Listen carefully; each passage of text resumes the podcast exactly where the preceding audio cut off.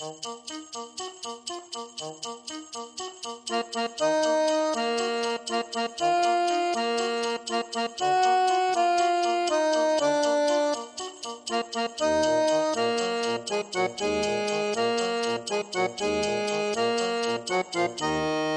there, welcome to Bros Watch P L L two. I'm Benjamin Light. And I'm Marcus Sparks. And today we're talking about S five E nine, March of Crimes. Getting close, getting close to being caught up. This so episode is written by Oliver Goldstick and Mike Goldsmith, directed by Chad Lowe. Oh shit, Chad Lowe's back in the house. These are the same writers from the last episode. It kind of feels like this was like a little two-episode like arc in yeah. a lot of ways, you know? Yeah. And how do you close out a powerhouse, dynamic, two-episode arc? Then you bring in your...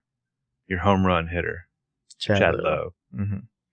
He even uh, makes an appearance in this episode. He does. I want to say this is maybe the first time he's directed and appeared. Possibly. I'd have to look it up. I mean, everyone knows. It's it's like it's one of those secrets that's not really talked about in Hollywood. Everyone knows that nobody directs Chad Lowe like Chad Lowe himself. Mm-hmm. Except for maybe Rob Lowe, but that doesn't really happen a lot. I don't think Chad Lowe appreciates it when you bring up Rob Lowe in the conversation. Oh, and you should wait till Rob Lowe hears Chad Lowe's name. Mm. Oh, shit. All that right. happened on the last day of filming of Parks and Rec, and they blew up. Uh, so, yeah, we start off. This is just a short time after the ending of the previous episode. We get a nice shot of Allison sliding a hanger across like the, the bar there in Hannah's closet. And then as the fabric slides away, there's our hero slash anti-hero. Um, Allison DiLaurentis, yeah. Yeah, we're in Hannah's bedroom. Allison's hanging up close. Remember, in the last episode, they were leaving Allison's bedroom to go back to Hannah's. They're there. Uh, Spencer and Emily are there in Hannah's bedroom, giving Allison shit about her plan with Noel in the previous episode. And Spencer still has her, like, quasi-black eye. Yeah. Uh, and they're just kind of peppering uh, Allie with questions. Emily's like, why would Noel help you with this? And Spencer's like, yeah, what's the plan if he got caught? I'm sorry, Missus Marin. I just needed to borrow a butcher knife. Allie turns around. She's like, you're a little loud. Spencer says, you're a little crazy. Crazy like uh, a fox, Spencer. Yeah, she then Spencer goes back to like rubbing her fucked up eye. This this fucked up eye and like the uh, washcloth washcloth mm-hmm. over it is the greatest prop that she has in this. Oh yeah. It's amazing. Yeah, Emily looks over and she's like, Spencer, your eye's getting worse. And Spencer's like, yeah, I see plenty out of the other one. And just like, man, they're they're hot and outrage about uh, Allie's latest shenanigans. Mm. Uh, and Emily gives Spencer a little like compress to put in her eye. Whoa, and, then, so just, and then Hannah rushes in looking pissed. Well, Hannah comes in looking furious. I She looks so angry that I half expected her to like break a bottle and shove it in Allison's neck. Emily asks, you know, how's Ashley? And Hannah's like freaked. Allison starts on of how they had to do this. You guys saw Tanner talking to her. Tanner's trying to poke holes in our story. And Spencer's like, your story. If the whole episode was just Spencer occasionally like lowering the washcloth from her fucked up eye to like yell pushback at people's comments, yeah, I'd really. be okay with that. Um, and Hannah's just like shaking her head, disapproving. And then Allie's phone rings, and Spencer's like, "Oh, is that Noel? Is that you've been sneaking out of your house in the middle of the night to meet?" Hmm. And Allie's like, "What's that supposed to mean? You've been spying on me?" And Spencer, Spencer just like sighs, and Allie's like, "Well, maybe now you understand why I turned to Noel. At least someone still has my back." Um, like the look on her face, like on Allison's face, as she kind of gives Spencer this, like, you bitch look. Mm-hmm. It makes me sad that we'll never have the opportunity to have, like, Allison DiLaurentis face off against, like, a character played by Joan Crawford, you know? um, but yeah, Spencer kind of pauses. She has this look on her face, like, would somebody else please yell at Allison for me now? Emily's just like, Allie. And Allie's like, what? I see what's going on here. One of my best friends doesn't even show up to my S O S call. What a betrayal. Uh, and the other one is, and she just like looks at Spencer and she's like shadowing me like I'm the enemy. Maybe asking Noel t- to do this wasn't the perfect plan, but I'm kind of running out of choices. And it's like, you're not wrong, Allie. The, uh, these girls aren't being super supportive of you. Well, so she's not really commenting on Hannah or Emily, just Spencer and Aria, the only real people. Yeah. And so Allie just kind of stares at them all and like pouts a little and like grabs her phone and heads out. Emily's like, where are you going? And she's like, I'm going to call my dad back. I'd like to do it outside, but Spence, are you going to follow me, or have you already got the camera set up for that? Really, camera. I really just want Spencer to call me and say that she already has the camera set up. Mm-hmm. And, like, the liars seem to feel no remorse at all. Like, they're kind of treating Allie like garbage a little here. A little bit. Well, I mean, I realize that she's like, you know, pulling more shenanigans, but she's only having to do this because they haven't backed her up. You know, it's it's like it's like just they're like polar, you know, forces working against each other right now. Well, this is episode nine. I really thought that episode eleven was going to be like it would end of her being like, okay, guys, here's the plan that I've been working on. Let's get ahead of ourselves. Yeah, but they don't do that. Mm-hmm. Spoiler.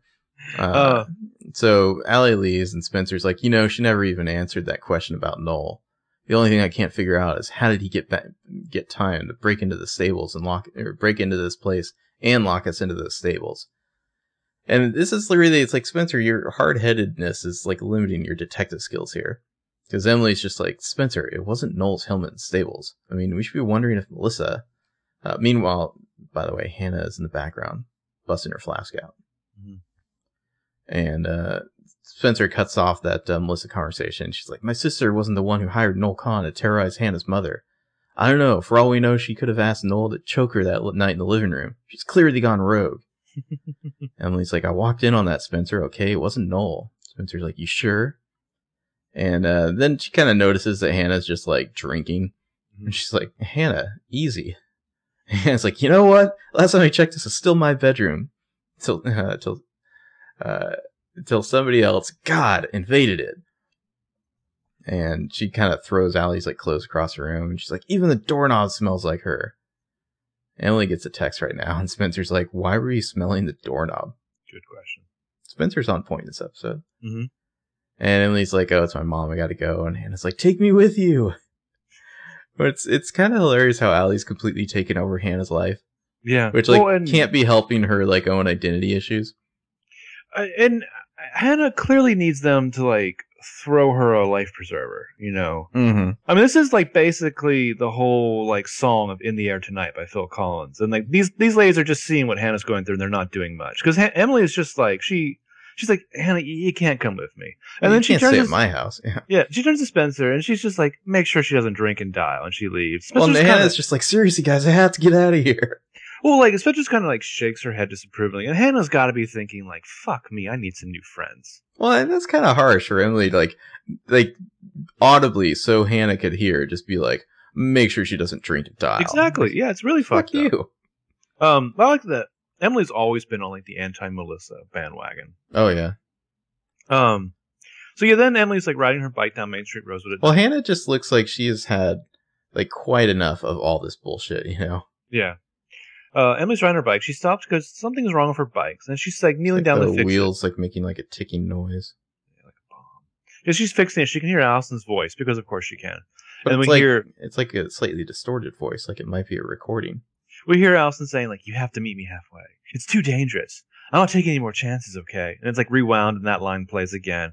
And then we hear Allison say, Shauna, please, don't fight me on this. Well, yeah, Emily- as as this is all happening, Emily walks around the corner to see Noel Kahn sitting in a black car with the window down. He's, like, listening to these recordings of Allison and, like, rewinding them. Uh, and we can hear, like, an audible rewinding noise, you know? Uh, and after the, Shauna, please, don't fight me on this. Noel, like, kind of, he kind of looks in over in Emily's direction in his side view mirror. Mm-hmm. And so Emily, like, ducks behind a pillar, like, hiding. Uh, and she, like, she makes a noise. And Noel, like, leans out, looks well, around. He doesn't see time, anything. This time, Emily is the one going bump in the night. Yeah. Uh, yeah, the, the kind of a hilarious, like, like, I don't know, like, his body movement as Noel peeks his head out of the car and looks around. But he's just casually sitting in a car with the windows down in the middle of the night, listening to weird recordings out in public. Yeah. You know. Yeah. So, yeah, he, he looks around, doesn't see anything, so he, he takes this, like, recording device he has and puts it in his glove compartment and drives off and, like, screeches away. Noel Kahn out. Yeah, I mean, I'd make a joke about Noel Kahn getting himself off to an audio tape of Alice and making sinister plans while on the run, but I would really only make that joke if Noel was also wearing a mask with Allison's face while doing it. I'm trying to remember, in the first secret, was it Noel Kahn's car that was the convertible, or is that, like, his friend's? I thought that Noel was riding a shotgun. I th- yeah, yeah, I think he was riding shotgun. And then else's car. Allison sang "No Scrubs" to him. Mm-hmm. Um, so after the credits, the next day, we're in Hannah's bedroom. Hannah's like looking under the bed for something. She's wearing a white tank top and black leather pants. Yeah, she's got a nice look here, like super tight black leather pants, a tank top, and like that clearly shows off. She's got a black bra underneath. Yeah. Well, it's like we know she shoplifted that one top mm-hmm. a few episodes ago. Does she just have this whole like bad girl wardrobe just in backup? Like there's like a backup closet in Hannah's room. I think so. Yeah, I was just waiting to go. Or like Ashley and Hannah both have like like one bedroom has just been converted into like a walk-in vamp closet. Mm-hmm. Um, so Ashley knocks on the door, comes in. We can hear that Allison's showering. Ashley asks how Hannah is, and yeah, Hannah's pretty distant. She's, you know, Ashley asks like how she slept, and Hannah's like, "Who says I'm up?" Uh, so Ashley sits on the bed, and she says that she thinks the girls should meet her at the mall today after school. Um, you know, Al- and Hannah's like, "Who?" And Ashley's like, well, like you- "Who's you girls?" Yeah, she's like, "You, me, and Allison."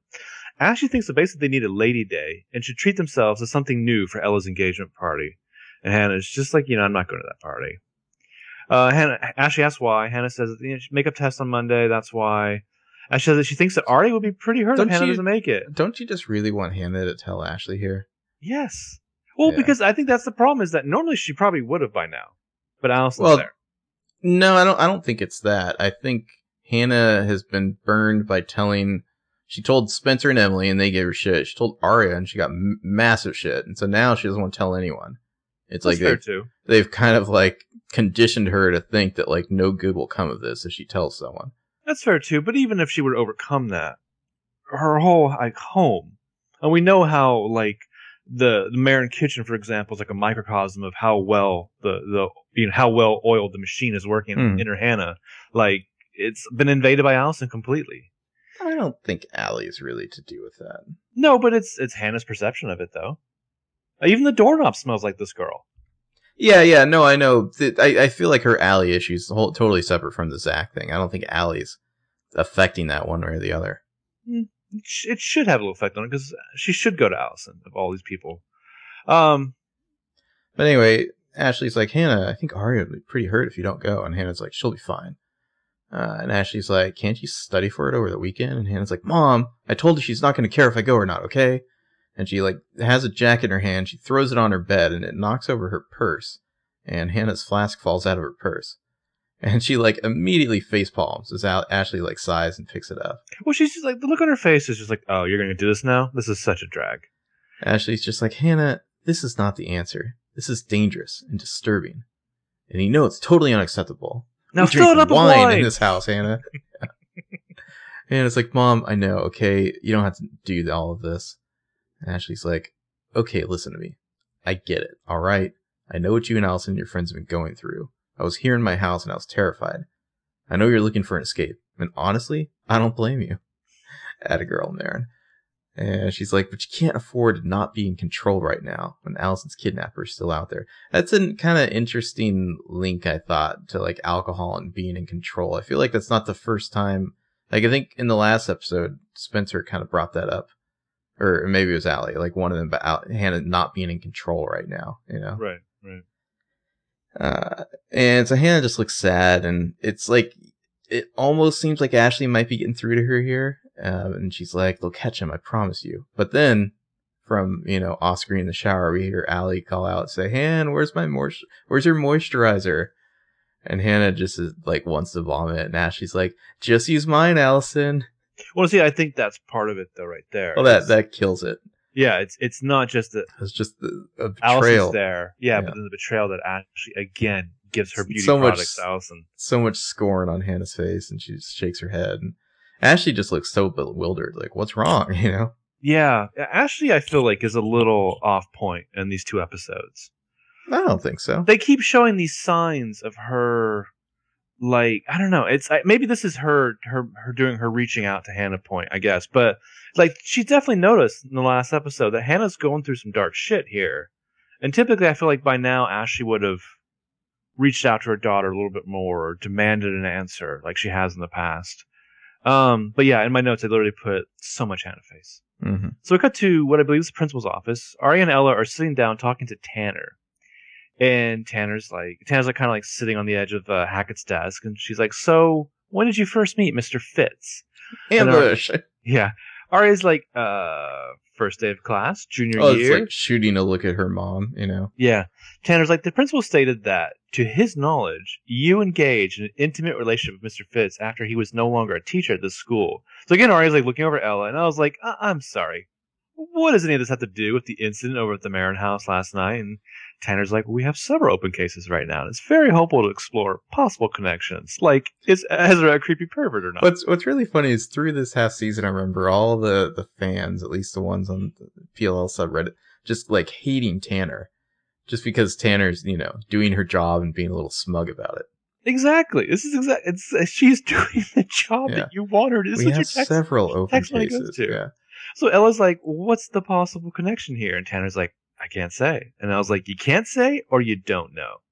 So Tanner tells Ella she's well within her rights to conclude the interview now if she wants, but Tanner will just go to a judge. And I was like, "No, no, let's just get it over with." That see that right there is a a mistake.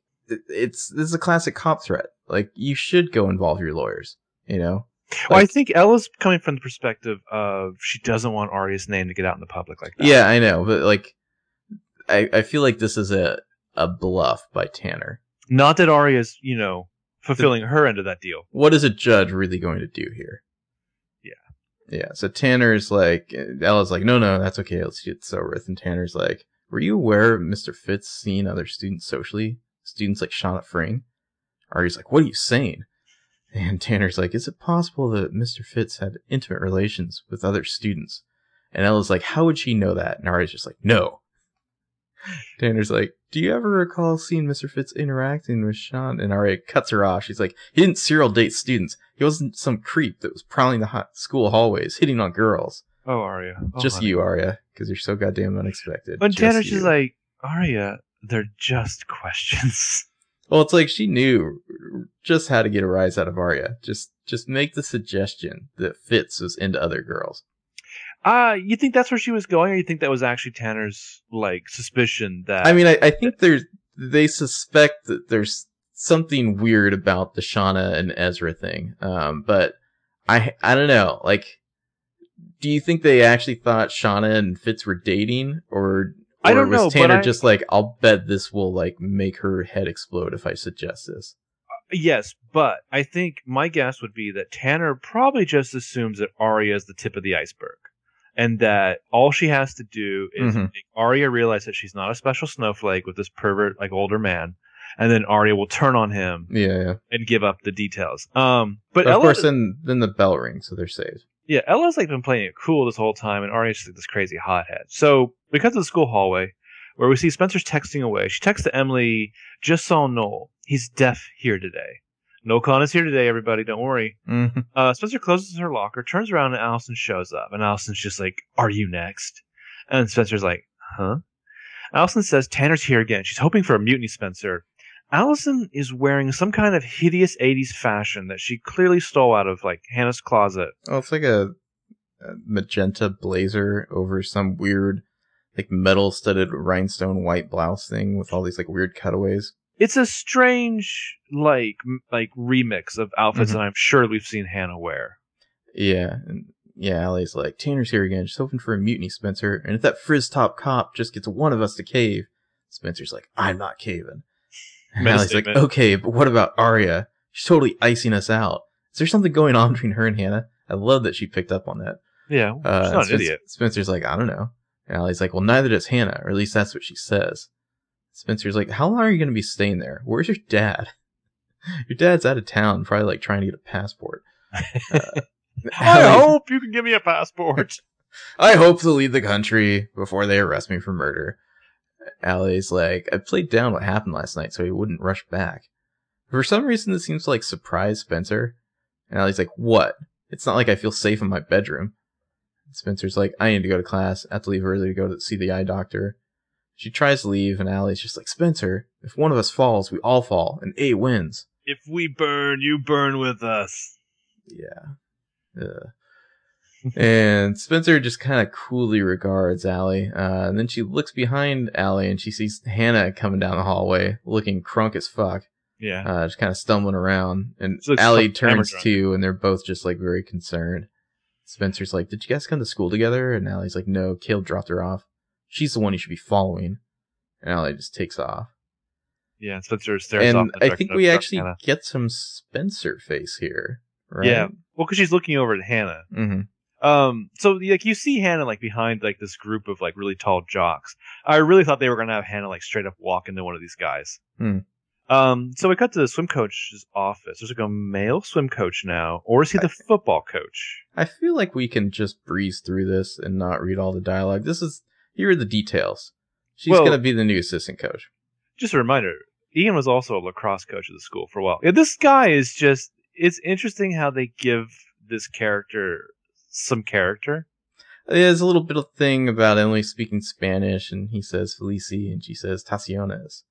Uh, then we realize he doesn't speak any more than that. He took German. But basically, all that happens here is he's just like kind of grills her on her like her availability. And she says, oh, I can cut back my hours at the brew to like what? Nothing? I mean, as if she could say fuck this to her job any more than she already does. Yeah, her, like, her shoulder injury is apparently much better. And he's like, uh, well, your fellow sharks want you back in the pool. So, you know, final decision rests with me. But meanwhile, Emily's just looking over. There's like a couple binders on his shelf, and one of them is for the boys' locker assignments and combinations. And, yeah, Emily's doing some Spencering here. Yeah, she is. And so, anyway, he's like, "I guess you have the new job," and they shake hands. And well, she's smart. She she does that thing. The guy's a dunce. So she yeah. need, need to be smart. She sets her phone down as she gets up. She purposely sets her phone down. She gets up to shake his hand, and then she goes outside. This is her excuse to come back in. Well, yeah, they leave together, and then she immediately comes right back in. Yeah, but of course she gets her phone, and then she gets that binder of well, like why do they need a whole binder for locker assignments and combinations? It's like one page. I don't know. No, I think she flipped through to find Noel Kahn's the page that he's on. I think it's. Well, I mean, okay, maybe there's two. like three pages.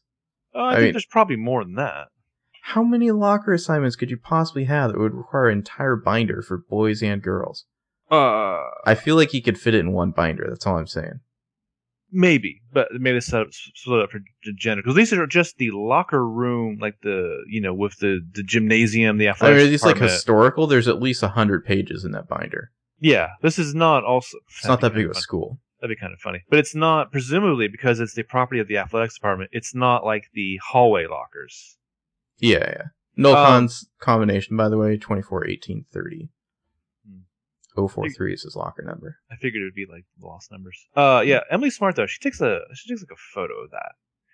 Um, so we see later Arya walking through one of the school hallways. Uh, she's being followed by Ella as Arya walks away quickly. Arya's like just stomping down that hallway, and Ella's Arya, trying to keep up. Yeah, Arya looks upset. She says that she's late for class. Arya also looks like she's wearing a jacket that she stole from John Cryer in Pretty in Pink, mm-hmm, basically, uh, um, or like maybe something Ferris Bueller would have worn. And Ella says, uh, or Ari's like, I have to go to class. And I was like, I think that Missus Welch will understand. LOL, Missus Welch. An amazing thing happens. Noel Kahn just like walks by and waves at Arya and says, hey, Arya.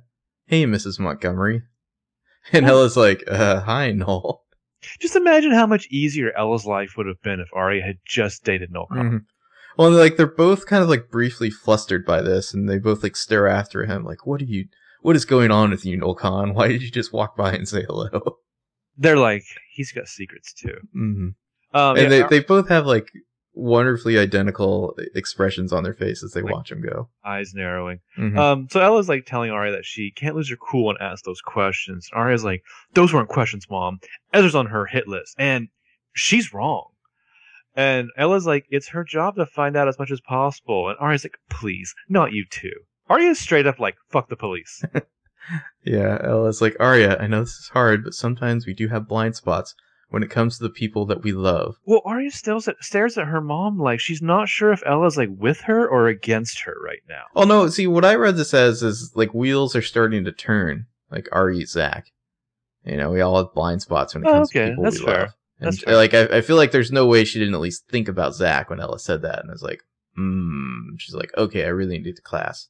Yeah. I'm already skipping fifth period to help you set up for the party. And Ella kind of, she's like, oh, yeah, you're right. You know, thanks, bye. And she pats Arya on the shoulder, and that's the end of that scene. Well, like, why didn't Ella just ask her if someone could cover for her in fifth period? Yeah. Uh, so, boys' locker room, Emily sneaks in. She goes over to Noel's locker. Didn't Spencer do this before? Spencer uh, did this back in the day, yeah. Yeah. It looks like Where someone... she, she had to hide in the locker, and then she just, like, checked out some dudes changing. Yeah. It looks like someone's watching her... I don't know. Yeah, this is interesting. It's like P O V shots. Well, like, did the shooting script just include notes like, "Hey, Chad, go ahead and do the voyeur P O V cam somewhere in this scene"? Yeah. Um. Anywhere. Anyway, like Emily gets Noel's locker open, grabs his car what, keys. What's funny is that I, I don't think they ever really follow up on this particular thing in the episode, right? I don't believe so. Like, it's just just more of that P L L mystique where somebody's always watching. Uh. Well, maybe, but it's not very hmm. clear if they do. Uh, yeah. I, I could guess who it could be, but um. Yeah, anyway, Emily em- just takes the keys and leaves. Spencer also, would be proud. Yeah. Noel keeps shaving cream in his locker. Well, he's got to shave his uh, you know, manly beard there. He is actually twenty-five years old or something. Later on, Noel has basically the same body movements as a werewolf, so I wouldn't be mm-hmm. shocked if he's constantly shaving. Um, meanwhile, at Caleb's bar... He also has like some like lotion. Yeah, I, I mean... Mouthwash? Caleb's bar, I mean Caleb's fuck cabin. Mm-hmm. Um, we started in like a just a bunch of empty beer and booze bottles as Caleb like lets Spencer in, and she's brought her half blind judgy face of her. And Spencer looks around and she's like, I think we get some details here. Spencer's like, has Toby been up here recently? And Caleb's like, no, why? And Spencer's like, where, like, where are you going with that, Spencer? Why? Well, I, you... I think we're going to find out in a second. Yeah. Spencer's like, well, what about the Board of Health? And Caleb like picks up a pan and tells her that he was going to straighten up after he had a shower. He suggests that she has a seat somewhere, and Spencer's like, "No, I can't. I was just stopping my on my way to the ophthalmologist." Okay, uh, so just stop there a moment. Um, is Toby a slob or something? Is that why she? No, no, no, no. We'll get there in a second. Wait for it. Uh, no, no, no. But we don't. All that's coming up is the thing about the pan. That doesn't have to do with the condition of this place. I think you're going to find out in a second. I don't think we are. I think you're going to have a better opportunity than what you're talking about. Toby being a slob. We've seen Toby's unfinished apartment. It's not a slob. It's That's why I'm saying, why did she ask, has Toby's been here recently? Because she's looking around the place thinking, what a shithole. And she's like, has Toby been here up here recently? No, I don't think so. What does that mean? Misreading that. Um, so, so anyway, so Spencer's like, no, I can't. I was just stopping by my ophthalmologist, and your place is fucking disgusting. Also, is something growing in that pan that you're holding? Caleb chuckles and says that Hannah. Yeah, tried he's got to make... this frying pan with like some nasty shit in it. He says that Hannah tried to make notches in it, and Spencer's like, Caleb, this can't go on. And Caleb says it's a frying pan. I'll buy Toby's stepmom a new one. I think what he's talking about is this is actually Toby's like family's cabin that he's the... probably renting from Toby's like stepmom. That's my. That's the only thing I can I can so venture. Jenna's mom. Yes, Jenna's mom. I mean, that's a little weird, right? That's super weird. But is it any weirder than half the stuff on this show? I mean, I, I guess I was just thinking a, a different direction of, like, does Toby just come hang out? Like, I would be more concerned, by, based on the angle you're coming from, of is Toby coming up here and getting, like, fucking hammered drunk with you? This is a, this is more alcohol than an army could drink on, like, uh, shore leave. Navy, Navy could drink on shore leave. That's not that much alcohol. Uh, it's a bottle of whiskey and two beer bottles. There's a whole, like, coffee table lined of, like, beers. I expect that in the other room, there's like one of those like beer, empty beer bottle sculptures. That's fake bottles. Yeah. Fake Newcastle. Is it fake Newcastle? It kind of looks like it. I don't know. Mm. Um. So, yeah, and like, well, see, I was thinking maybe Toby just lent him some cookware. You know, here is some cookware I got from my stepmom. You're going to need to do some cooking. I. You can make top ramen in this. I somehow would be more comforted by the fact that Caleb was renting this from Jenna's mom. I just like to imagine Toby brought a care package over. That's like uh, Toby's like, some, get some cookware. In. We're driving to Target to buy you pots and pans. Mm-hmm. Anyway, Spencer's like, I'm talking about Hannah. She's a mess, and she's been that way ever since he got back. And Caleb's like, I think you have me confused with Allison. Spencer's like, no, I know the difference. She's getting wasted in the middle of the day. Caleb's like, oh, she's not wasted. And Spencer's like, she's crashing into people that she cares about. Okay, I understand her not wanting to toast Zach tonight, but... Caleb's like, Zach? What does she have against Zach? Spencer's like, I guess I meant uh, Arya, Arya's family. And he just kind of shrugs at this, like, I don't know, he's thinking this is just like weird drama or something. Yeah. He's like, you're going to have to draw me a map. And Spencer's like, come on, Caleb, you're not dense. You know what we're up against. A is back and the cops are circling us with a million questions. Hannah cannot be stumbling around the halls of school looking like she's on a bender in Cancun. And he's like, hey, what's wrong with Cancun? Don't knock it until you've been there. I want Spencer to straight up slap him across the face right now. Like, you've been there? You homeless cyberwolf? When were you in Cancun? Yeah, man. Don't knock it until you've been there. Shut up, Caleb. He wants to go on. He's uh, the one who's like imagining going to like Phuket, like with like Pastor Ted. He's like, let's go someplace far away, like Myanmar. Myanmar, yeah. Uh, and Spencer's like, she's making some scary mistakes. And Caleb's like, she's a big girl. Spencer says, yeah, she's also a loose cannon. And you're supplying her with gunpowder. Nice. Hannah's a loose cannon, but she gets results. Mm-hmm. And Caleb's like, what? And Spencer's like, she's not drinking alone, Caleb. And this finally, like, wipes the smirk off this asshole's face. Uh, and Spencer's like, look, I don't know what happened to you when you're away. And he's like, that's right. You don't know the first thing about it. Uh, I feel like she was trying to, like, beat around the bush of, like, directly like, attacking Caleb through this mm-hmm. whole conversation. But, like, she finally had no choice. Well, yeah, he, Caleb's, like, back from, like, mystical nom here. Well, she she keeps saying, like, Caleb, like, I'm really concerned about Hannah ever since he got back. And he just, like, he keeps pushing it off. And finally she's just like, she's not drinking alone, Caleb. Yes, we're talking about you now. Yeah, yeah. Yeah, you're enabling her to you fuck know, up. First thing about it. And Spencer's like, okay, and it's none of my business, and maybe I'm not one to judge, but the thing is that I've always thought you were the best thing that ever happened to Hannah, and it really hurts to watch you guys fight whatever is eating you like that, like this. Uh, but you guys used to draw strength from each other, and now it's, I don't get this. And Caleb's like, I gotta take a shower. And it's like, he's kind of like pretending like he's blowing her off, but you can tell that Spencer just like blasted his soul apart here. Yeah, yeah. Well, so he goes to the door and like opens it for her to leave. There's that's a lot of that this season where mm-hmm. the character has to has had enough of being pep talked, and they're like, "There's the fucking door." Um. So after the commercial, the well, after rings. She leaves, he just has to sigh. He's been Spencered, you know. Yeah. Um. And this is interesting because I, I, I like this scene. Is like Spencer has a ton of great moments in this episode. I think this is one of them, where she she's beat it around the bush, and then she finally like. It's like she's trying to play it as worry about Hannah, and then eventually she just calls Caleb out. But she does it, like, with compassion, which I feel like she wouldn't normally do. I feel like she's kind of finding some Arya muscles here. Hmm. How, how do you feel about that? If she has Arya muscles? Well, she's she's finding a different way. Like, I feel like maybe the, the older versions of Spencer might have just, like, jumped down Caleb's throat. But she, she actually, she, you know, she says, you know, I'm, you know, I'm not one to judge, but, and she's, she's doing it out of compassion rather than just like attacking him, you know? I feel like. I think she's doing it with a certain level of finesse. I think Spencer used to view Caleb as an equal. And now, I mean, Christ, look at him. So I think she's, yeah, she's, tr- I think she's just finding a way that will finally like jumpstart him. Like she tried one. Well, I feel like Spencer didn't used to do that. It was can't stop, won't stop Spencer. Eh, yes and no, but I mean, it's not like Spencer is not a compassionate person of her own. It's just usually she doesn't have time. There's too much emergency, mm-hmm. too much immediacy. But I think she knows that she needs Caleb to do this because it's not like she can scare Hannah straight. Caleb has to be the one to do it. So after the commercial, the bell rings. We're in the music room. Um, almost every time we come back to school, the bell's ringing. But you'd think this was like seventh period. But it's just Hannah and Allison. And Hannah's like packing up her bag. And Allison asks, you know, what's next for Hannah? Hannah says bio. Allison says that she's lucky and that basically her next class is earth science, which she has with a bunch of ninth graders, which is humiliating. It's really humiliating. Yeah. Well, I feel like they're... What like, are, like, Allie with a bunch of freshmen. I'd like to see that.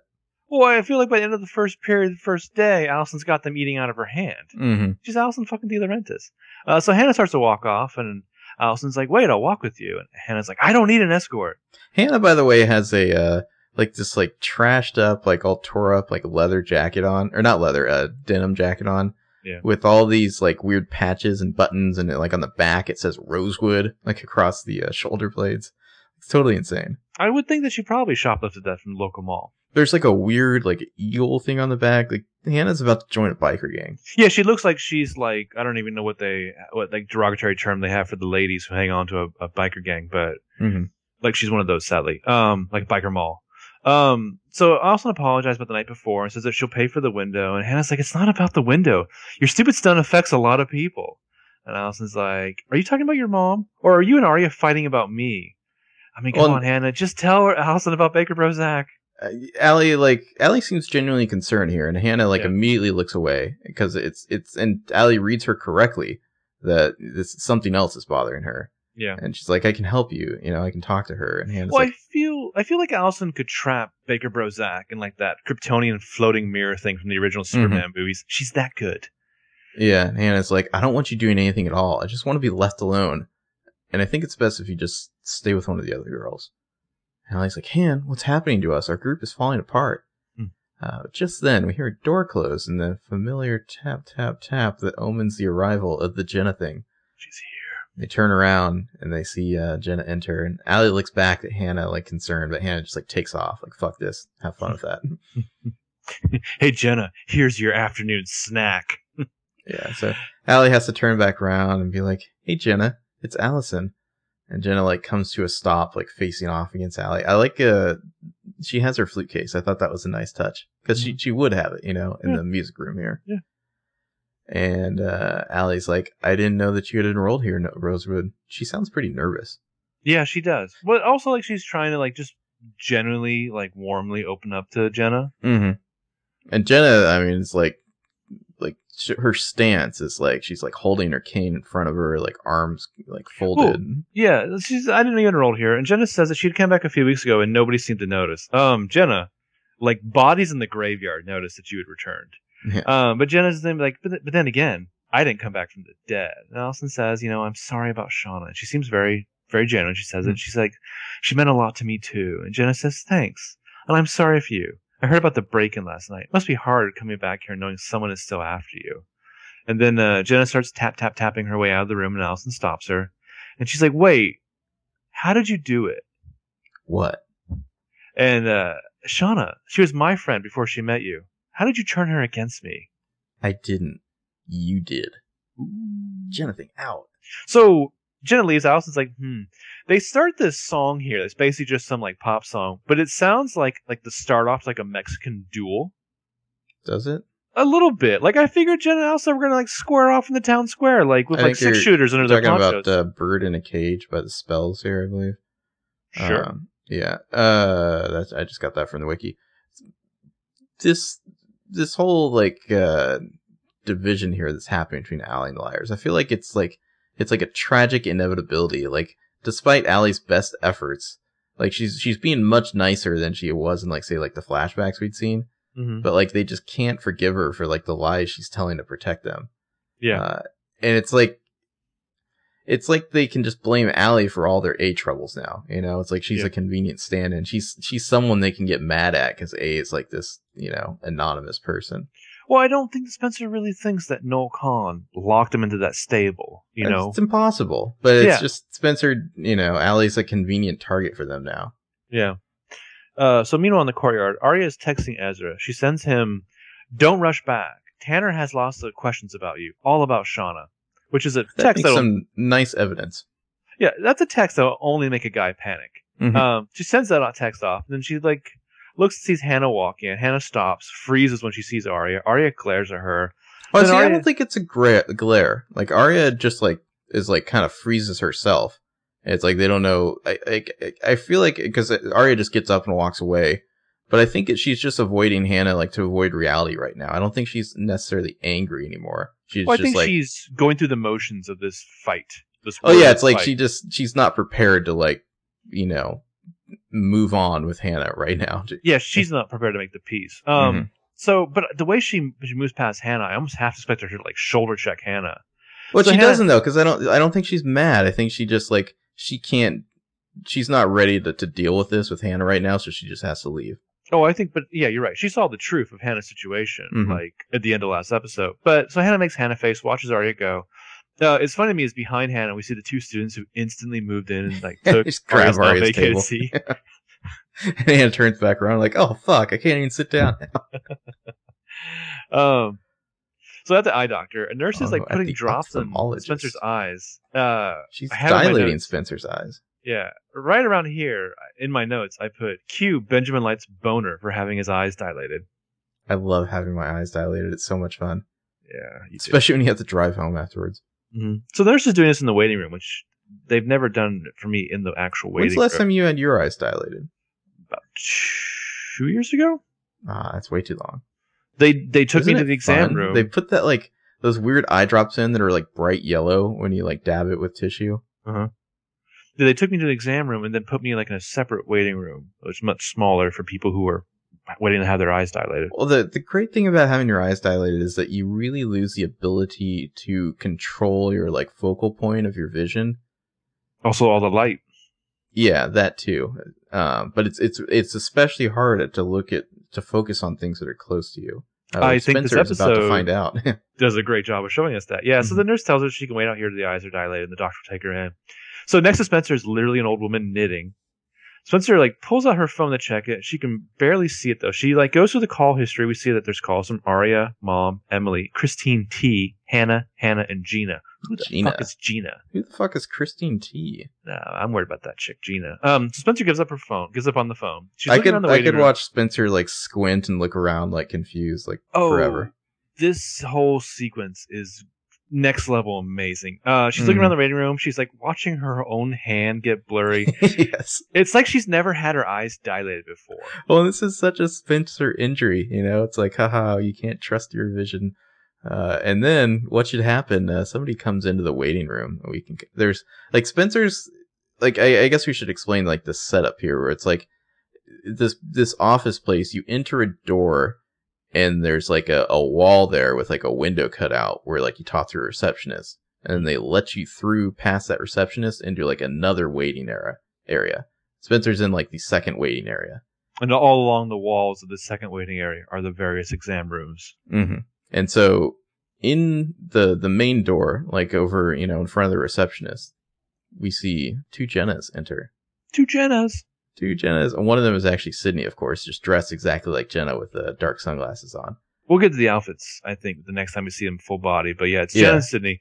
Spencer recognizes them. She needs to get a picture of this. Well, she so freaks she... out. She's like, what the fuck? Two Jennas, you know? So she whips out her phone and tries to take a picture in like the most awkward fashion ever. The most hilarious way ever. She has to like hold it super close to her face to see it, and she's like squinting at it. But like she she's like tilted to the side. It's like they not only dilated her eyes but also her brain. Mm-hmm. Um. So then the two Jennas depart, and the photo she takes is just like a tilted view of the waiting room. Well, it's I like bo- she gets the photo off just after they leave, and it's like she's looking at it like, did that happen? You know? Well, Am I just I- hallucinating? I believe it's the P L L annotations in this one where it's just like, no, mm. not again. The P L L annotations for the scene are absolutely hilarious. Yeah, Spencer's just like, I'll show them all this time. Oh, no, not again. Um, so we constantly talk about how great Troy and Belisario is on this show and how she would be great doing literally anything she fucking wants to. But this episode especially, I think she really hits home that she would be fantastic in a sitcom. Oh, yeah, she's super funny. And, and just... I love that they brought in the two Jenna thing here. I mean, they the show knows that there's like the twin thing from the novels, and they play with that constantly. You know, yeah. There's constant references to like doppelgangers and like identical twins, and and yeah. now it's like suddenly like Jenna has this like weird doppelganger of her own, and it's super creepy. Well, and this time, you know, we kind of they kind of hinted at it with that first time we saw them together, but we'll get into it in a minute. But they're they're dressed exactly like, mm-hmm. like you know, it's not really Jenna's fault. Like Sydney had to see that Jenna's wearing the exact same outfit as her. It's like, did they plan that? Like, oh, I love it, I love it, I love it. It's it's uh, it's never explained. I remember people freaking out, being like, why didn't they ask them why they were dressed the same? And it's like, you don't ask that question, you just go with it. Yeah. Um. There's always like one really important question that Spencer lets yeah. go. Anyway, well, so this this whole sequence is like a classic P L L moment. It's absolutely hilarious. Well, it only gets better from here. Mm-hmm. But so outside Rosewood High, the music started to die down. Emily's like, she walks out. She goes right over to Noel Kahn's car, Do you which is Noel Kahn has an awesome parking spot. Well, he is parked as close to the front entrance of school as he can be. Like, does is that reserved for Noel Kahn? Oh, I like, would. How does love... he get that spot? I would love if Noel Kahn shows up on a Saturday and just with a cutout thing, like spray paints, Noel Kahn, reserved for Noel Kahn. I feel like he space. pulls up right in front of the school and gets out, and somebody's just like, hey, man, you can't park here. And he turns to him and says, no, you can't park here. He just flashes that, that two, the two fingers and the grin. He's like, aces. Well, yeah. you bet. You can imagine that a guy like Principal Hackett probably loves Noel Kahn. Mm-hmm. And is you know? slightly terrified of him. Yeah, yeah. Um, well, because Noel Kahn's sleeping with his wife. Yeah. Um, so she lets herself, like, Emma lets herself in, you know, his keys, opens the glove box, like, starts pawing through that giant envelope he had stashed there. Inside are A T M surveillance photos of Allison and some dude and, like, a fancy digital recorder thing. The dude has, like, a, a hat pulled down so we can't see who it is. Yeah. Yeah. And Emily's like, it's Allison, some guy. We hear a noise as someone comes out of the school, and Emily, like, tosses the envelope in her purse, well, shuts the I, door, and Noel's gone. I like the, the weird fancy recorder that's in here, too. That's like a professional digital audio recorder. That's a that's serious business there. Yeah. Um. So she shuts the door to Noel's car, and the phone her phone rings. In the, at the doctor's office, we see Spencer's, like, dive into, like, a exam room on the side. She's calling Emily, and Emily's like, "Can I call you back?" And Spencer's like, "No!" Emily says that she's in Noel's car, and Spencer's like, "Emily, Jenna's here with another Jenna." And Emily's like, "What?" Spencer says, "They gave me these eye drops, okay? And I thought I was hallucinating, but I'm not." So, Emily's just like, "Stop, listen to me." They got his keys out in his locker and searched his car. He has pictures of Allison from when she was dead. And Spencer's like, "That makes no sense." And Emily's like, "Oh, but scene two Jenna's does." Oh, I love it so much. And, and Spencer's like, "Define dead." And Emily's like, "The last two years of her life." He put them in the same envelope as the tape he was listening to. Spencer's like, why did, why would he even have that stuff? And Emily's like, "I don't know. I need to drop his keys off at the lost and found before he." And Spencer cuts her off. She's like, "Fine, but then I need you to come right here." Spencer's freaking out. There's two Jennas. Uh, then Emily has to whisper. She's like, "I can't," because like she hears like a door close. There's somebody leaving the school. She, she has to like duck behind a bush. Which is like the she has like the worst hiding spot. Oh, I know. Well, and it's like it's clearly like a girl leaving too. Yeah, but this is like a comically bad hiding spot. Mm-hmm. And Emily's just like, or Spencer's like, "Emily, my eyes are not playing tricks with me. Okay, something freaky's happening. Em, hello, Em." And Emily's like hiding, so Spencer just hangs up and calls Emily right back. And then Spencer or Emily answers, and she's like, "Sorry, I thought I just saw Noel coming out the door. False alarm." "Spencer, you there, Spencer?" Uh, but Spencer is not listening anymore. Her like phone's like slowly lowering from her face as she stares at the wall. Uh, and on the wall, there's an eye chart. Uh, some of the letters are kind of a darker black than the others, and they spell out "Can you see me yet?" A. Oh shit! Nicely done, A. This is amazing. How did A do this? How did A manage to like put up uh, a false like eye chart just to, to fuck with Spencer? It's amazing. So, what's more impressive to you, this or Emily's like cereal that one time? That cereal is pretty impressive. Yeah. yeah. Um. Well, I feel like probably everyone at the school got the A cereal that day, but mm-hmm. uh, yeah. Spencer just like whips around and is just like, "Holy fuck!" Um. So after the commercial, Aria walks in her front door. She's on the phone with Emily, and she's like, "So you think somebody helped Jenna mess with that eye chart?" Which, which she should have said is, "I can't, I can't believe. believe you think this somebody." Um. So Aria then sees that Ella and Baker Brozak are doing all kinds of shit with flowers, and Aria's like, "Hey, Em, I gotta go. We can talk about this at the party." "Well, not at the party, but I'll see you there." And she hangs up. Yeah. And Zach walks in, and he's like, "Hey there." And Ella's like, "Oh, were, were you able to get more candles?" And Aria says she did, but they're scented ones. And, and Zach's like, hmm, "How do we feel about smelling patchouli while eating steak?" And Ella's like, "Yeah, I think we can lose the candles. This crowd looks better in the dark anyway." Nice one. And that gets a, a hearty chuckle from uh, nice guy Zach here. And, and then Ella checks her watch, and she's like, "Oh, shoot, I gotta go. I'm gonna miss my hair appointment." And he's like, "Oh, we got this covered." And Aria's just kind of nodding uneasily, and I was like, "Perfect, thank you." She kisses Zach, and they all say goodbye to each other oh, like twenty times. The nice shot uh, with Aria in the background as they kiss. She mm-hmm. just appraises their love. Yeah, Zach Lowe's having a lot of fun this episode. Lucy Hale gets or not, I'm sorry, do... not Zach Lowe, Chad Lowe. Lucy Hale gets to do that a lot over the course of the show. Like, mm-hmm. Emily has great reactions. I think BuzzFeed did some kind of reaction gift oh, thing yeah. of her lately. I haven't seen it yet, but like, Lucy Hale has mastered Aria's like appraisal stare. Mm-hmm. Um, well, like, was it me or did they all say goodbye to each other like a million times? It was yeah. just, like they, it's like Zach's like bye to Aria, and then Aria says bye to Ella, and then Ella says bye to Zach, like, and then Zach says bye to Ella. It was like Ella says bye to Aria. It was like the Waltons saying goodnight to each other. Yeah. Yes, that reference says that I am seventy-five years old. Mm-hmm. Um. So. Like, yeah, they leave. Ella takes off, or Ella takes off. Zach comes over, and he's like putting something in a box by Aria, like hanging up in his hair, and Aria kind of well, like moves away from him. I love the body language. Um, her arms are crossed, and she like he has to move past her, and she kind of like makes sure he doesn't even brush up against her, you know? Yeah, yeah. Uh, and she she grabs this clipboard, and he's like, "What are you doing?" And she's like, "Oh, I'm updating the list. Hannah can't make it." And he's like, "Oh no, why not?" And Aria's like, "Uh, she said she, she wasn't feeling well." And he's like, "What's wrong with her?" Well, she's just like staring at him intently, like she's, gauging his reaction. She's watching, yeah. And he's like, "What's wrong with her?" And Ari's like, "I don't know. That's all she told me. And he tries to be casual. He's just like, hmm. Uh, and he's like going about like whatever he's doing with, I don't know, party shit. But yeah. Arya's like watching him so closely, and it's like she knows now, you know? Yeah.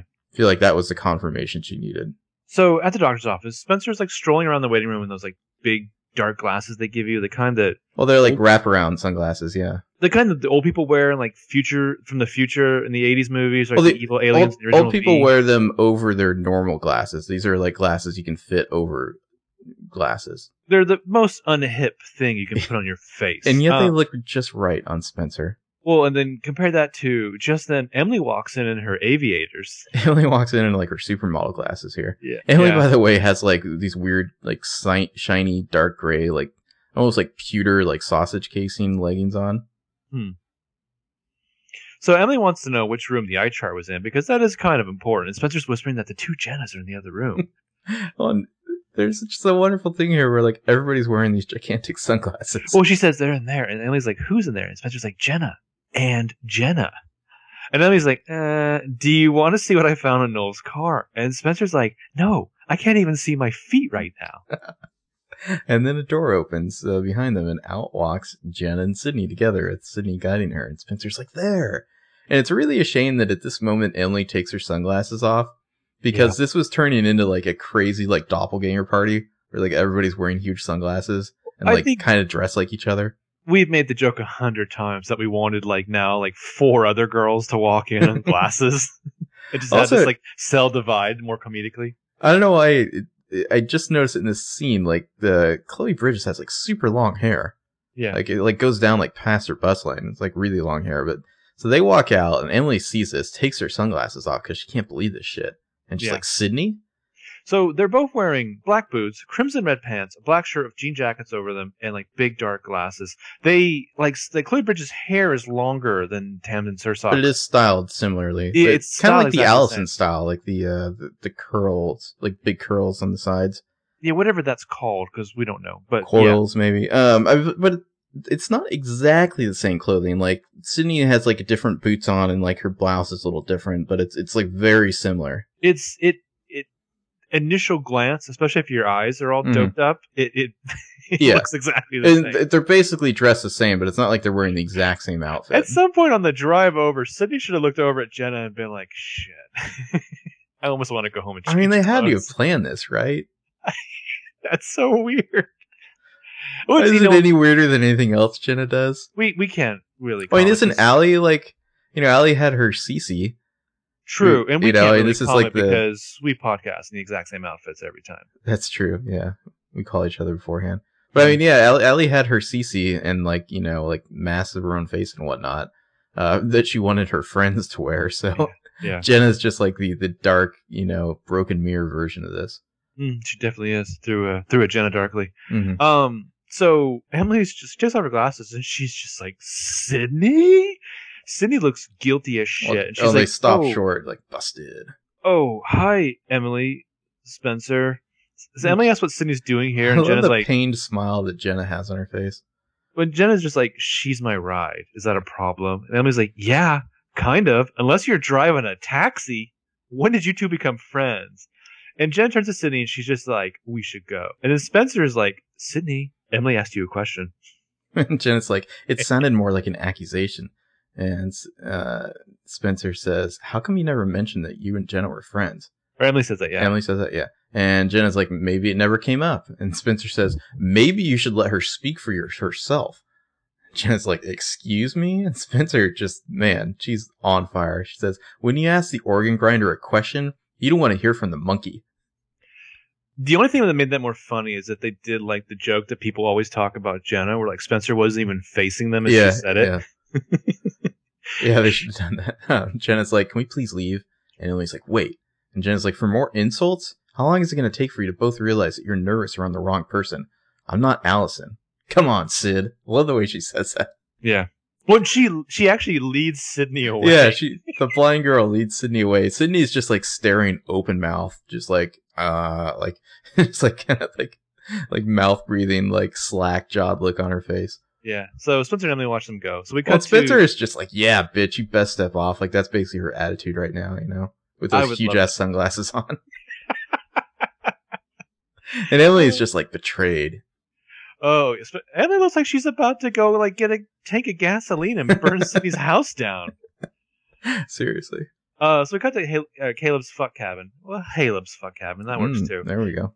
Hannah walks in, slams the door, tosses her purse down the couch. She walks right past Caleb, who's like chilling on the recliner, uh, watching like extreme sounding like snowboarding. Yeah, he's watching um, like a half board snowpipe. Uh, so Hannah heads like the fridge. Sorry, he's beer. snowboarding half pipe. Uh, yeah, Hannah goes straight for the beer. And Caleb's like, "Hey, Caleb. Hey, Hannah. Hey, how was your day? My day was fine. How was yours?" Hannah like plops down another recliner and says, "My day sucked, actually." Um, he's uh, he asks what happens, and she drinks her beer, and she asks if she can just watch this. She's not in the greatest mood, and Man, Caleb's snowboarding like, "Snowboarding videos are the worst." Well, I think for me, it's not even so much the snowboarding; it's the fucking soundtrack. Yeah, the like yeah. weird extreme guitar riff. Mm-hmm. I mean, it's like uh, whatever. Um, well, it should be mentioned this is like an ancient C R T television with like an antenna. Like this thing was manufactured in like nineteen sixty-three. Well. You know, you can't watch a guy eat his own beard on YouTube mm-hmm. forever. Yeah. Uh, so Caleb's like, does this mood have to do with this party that we're not going to tonight? And Hannah says that, you know, you could not, she would not go to this party if you paid her. Well, and he's like, and that's because, and I think Hannah realizes here that she just tipped her hand. Yeah. You know, like she kind of unguardedly like gave an opinion, and Hannah's like, because I'm just not feeling it. And Caleb says, I've never seen you turn down free food and a chance to dress up. Last year for Cinco de Mayo, we drove ten miles out of town to a gas station just for the free burrito and a mini sombrero. Why are you acting so weird about this? I mean, a free burrito and a mini sombrero? Hannah, you're awesome. Mm-hmm. I don't know how you could leave this town and go to Ravenswood and pass that up. I really don't. And I, I like the way this kind of develops here. Hannah's not going to out and say it. She kind of leads into it. She says, what's weird is going to a party and listening to toasts about eternal love when one in three marriages end in divorce. Mm-hmm. Isn't it like one in like two? Uh, yeah, I was going to say, I think those numbers are a little bit yeah. low, Hannah. Caleb's like, and what? You're placing your bets on this one? Uh, and he gets no reaction, so he sits up and he's like, Hannah, does this have anything to do with the guy I was marrying? And Hannah looks over like kind of very hesitantly, and then she looks away, and finally she just says, he's just gross. And Caleb's like, okay, can you please be a little more specific? And she sighs. It's like, all right, here it comes. She says, he's a sleaze.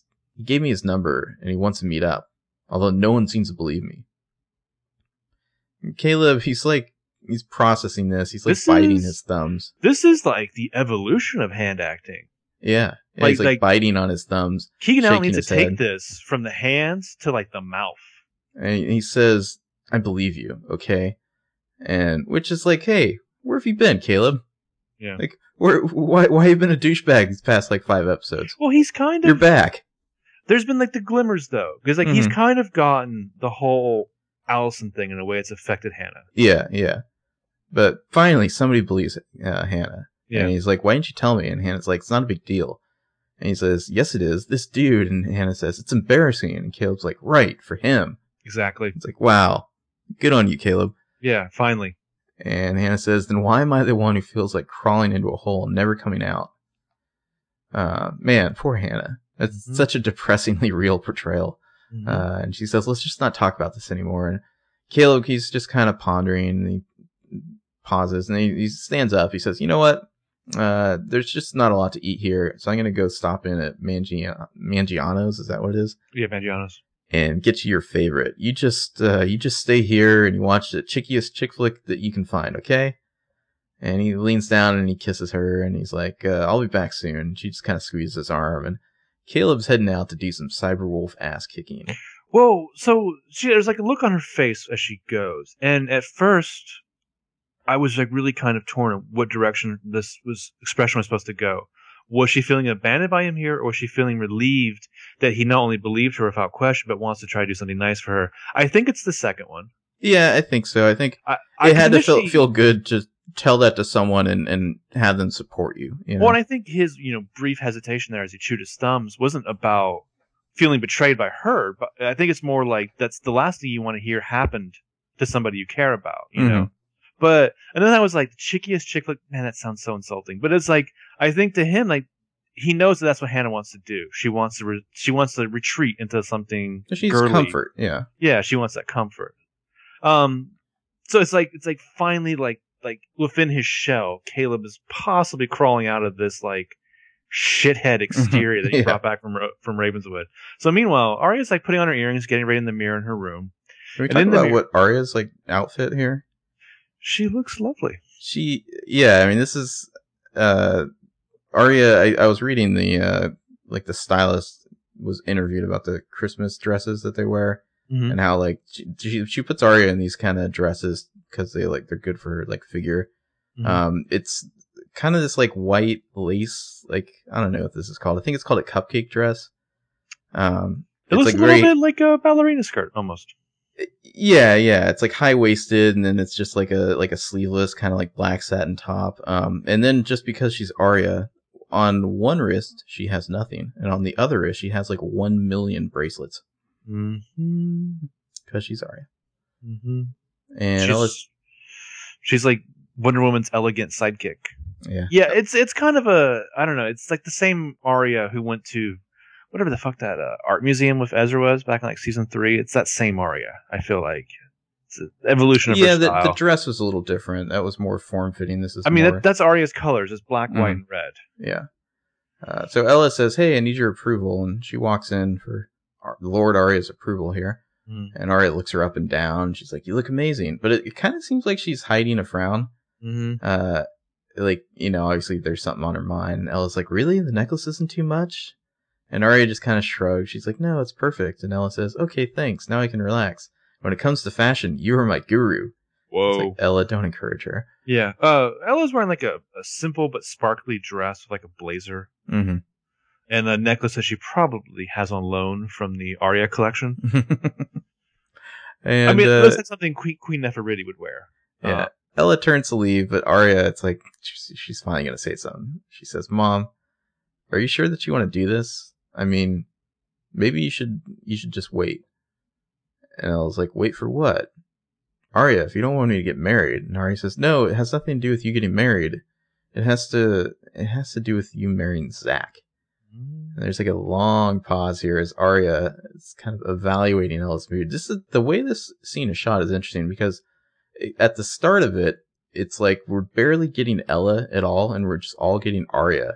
Mm. Uh, like we're not, we're barely even getting reaction shots from Ella, and then it's going to flip at a certain point. Mm. Um, it's this long pause. It's Arya just kind of. We don't get Ella's reaction when she says that. We just we have Arya staring at her, and then she says, uh, "How well do you really know him?" And then we get we see a little bit of Ella now, and you can see she's like trying to remain calm, but there's definitely like it's like panic behind her eyes, you know? Yeah. And she's like, "Why are you saying that? Was he inappropriate with you?" And Arya's like, "No, not with me. Maybe he was with Hannah." And now, it, it, it, like it, kind of the the way the scene is shot kind of flips around. Now we focus on Ella, who like walks into the foreground. There's a lot of in this episode, and this might be the real Chad Lowe move, mm-hmm. is having people walk away and not face you as they deliver like their half of a conversation or a monologue. Well, it's. I mean, uh, dramatically speaking, Arya kind of like the first half of the scene is hers, where she's finally going to confront her mom. But now the scene is Ella's, as mm-hmm. Ella has to process this. Mm-hmm. And she kind of walks away from Arya, and you can see like, I don't know, I mean, it's, you know, just it's lost in description. But like if, if you're watching it, Holly Marie Combs is doing some nice work here. Well, just and it's kinda... really interesting because as, as Holly Marie Combs like takes up the foreground, Arya kind of blurs in the background mm-hmm. a little bit. And and Ella is just kind of it's she's not like breaking down, but you know, the she's the, having to the admit panic something. Is rising, yeah. Yeah. Uh and Arya says in the background, like blurry, she says, "Mom, why did you go there right away?" And Ella's like she's kind of struggling. She's like, Um, there was an incident before we came here. But I guess I just explained it away to myself as pre-wedding jitters. And Arya's like, "I'm so sorry, Mom." And Ella turns back to face her. She looks pretty devastated. And she's like, "Yeah, me too." Mm. Uh, poor Ella. Yeah. Uh, so what you, what you were getting at earlier is that one of our listeners, Crystal, left us a comment on the roundtable post mm. praising Jacob Clifton's mentioning of Arya's compassion. And I think uh, Crystal's point was that, yes, Arya can be a selfish little diva, but she also displays a large amount of empathy at times, mm-hmm. and strives to connect with folks and understand them. I think you kind of see that. I think that's kind of represented like in Shadow Play with a little bit of the scene of Arya talking to Paige. Yeah, yeah. I think there's both. It, I think that perfectly sums up Arya, where she can be incredibly oblivious to the real world when her heart's involved, but she also strives to connect with people or understand them in a way, even if she doesn't emphasize other times. But like coupled with her insane fashion sense, mm-hmm. it's well, it's a little bit of what makes Arya so wonderful. Arya tends to be the one who will give people the benefit of the doubt. Like when Mona came over and apologized to them at one point, I think Arya was like kind of the only one who really like believed her. Mm-hmm. You know, like Arya tends to like take people at, you know, at their word, at least at first. And I think, you know, this episode, it's it's hard to make the comparison because, like, look at Emily in this episode. yeah. she, she looks like she's about to walk away from, like, Sydney's burning corpse and not not stare back. Uh, so it goes to the Rear Window Brew where Caleb shows up. He's, like, oh, looking around. Yeah, he's just people, walking in. People are rushing around, like, setting up for the party. It looks like Baker Bro Zach has hired Valhalla Catering to handle this party. uh, Zach's giving orders. Like, well, with- Zach's in the, like, this kind of cheap-ass looking suit. Yeah, with his, he's just cheap. He's just a cheap bro. Yeah. Uh, he's like giving orders, like, "Hey, put the chafing dishes on the on the side, opposite the seafood, yo." Wait, so there's chafing dishes, there's seafood, but there's steak. Yeah. Hmm. Uh, this well, just... like, have you? I, I guess what I don't understand is the steak part. Like, you would think it's some uh, some kind of party like this, it'd just be a bunch of hors d'oeuvres and maybe some popovers. Uh, but like, where does the steak come in? Or steak is not an hors d'oeuvre. I look at a guy like Zach, and I think that this is a guy who's going to serve me cocktail weenies on a toothpick at his engagement party. Mm-hmm. But no, he went to Vienna to learn how to do fucking fancy pastries. So I don't know what the hell we're getting yeah. here. But he, he looks over at Caleb, and he's like, "Are you the catering crew?" And Caleb says, "No, I just walked in." And uh, Zach's like, "Oh, sorry, man. We're closed tonight for a private event." But Caleb's here to be sassy and righteous. "I'm not here for a latte. I need to talk to you." And Zach's like, um, kind of actually busy right now. And Caleb's like, "Yeah, sounds like you've been busy. Being the kind of scumbag who's begging to get his ass kicked." Oh, this scene. Zach's like, "Excuse me?" And he's kind of like stepping up now. Mm-hmm. And Caleb says, "Do you hit on all of Arya's friends, or is it just Hannah?" And Zach's like, "Just Hannah." Uh, he says, "So, I'm guessing you're the boyfriend. I respect you coming here. Seriously, I do. But honestly, this is just a misunderstanding." And it's like, whoa, whoa, whoa, hold on, Caleb. He respects you coming here, and that Seriously. respect means a lot coming from this asshole. Seriously. Do you feel better about it now? Seriously, he does respect you. He does. Yeah. Oh, let's just shake hands then. Yeah.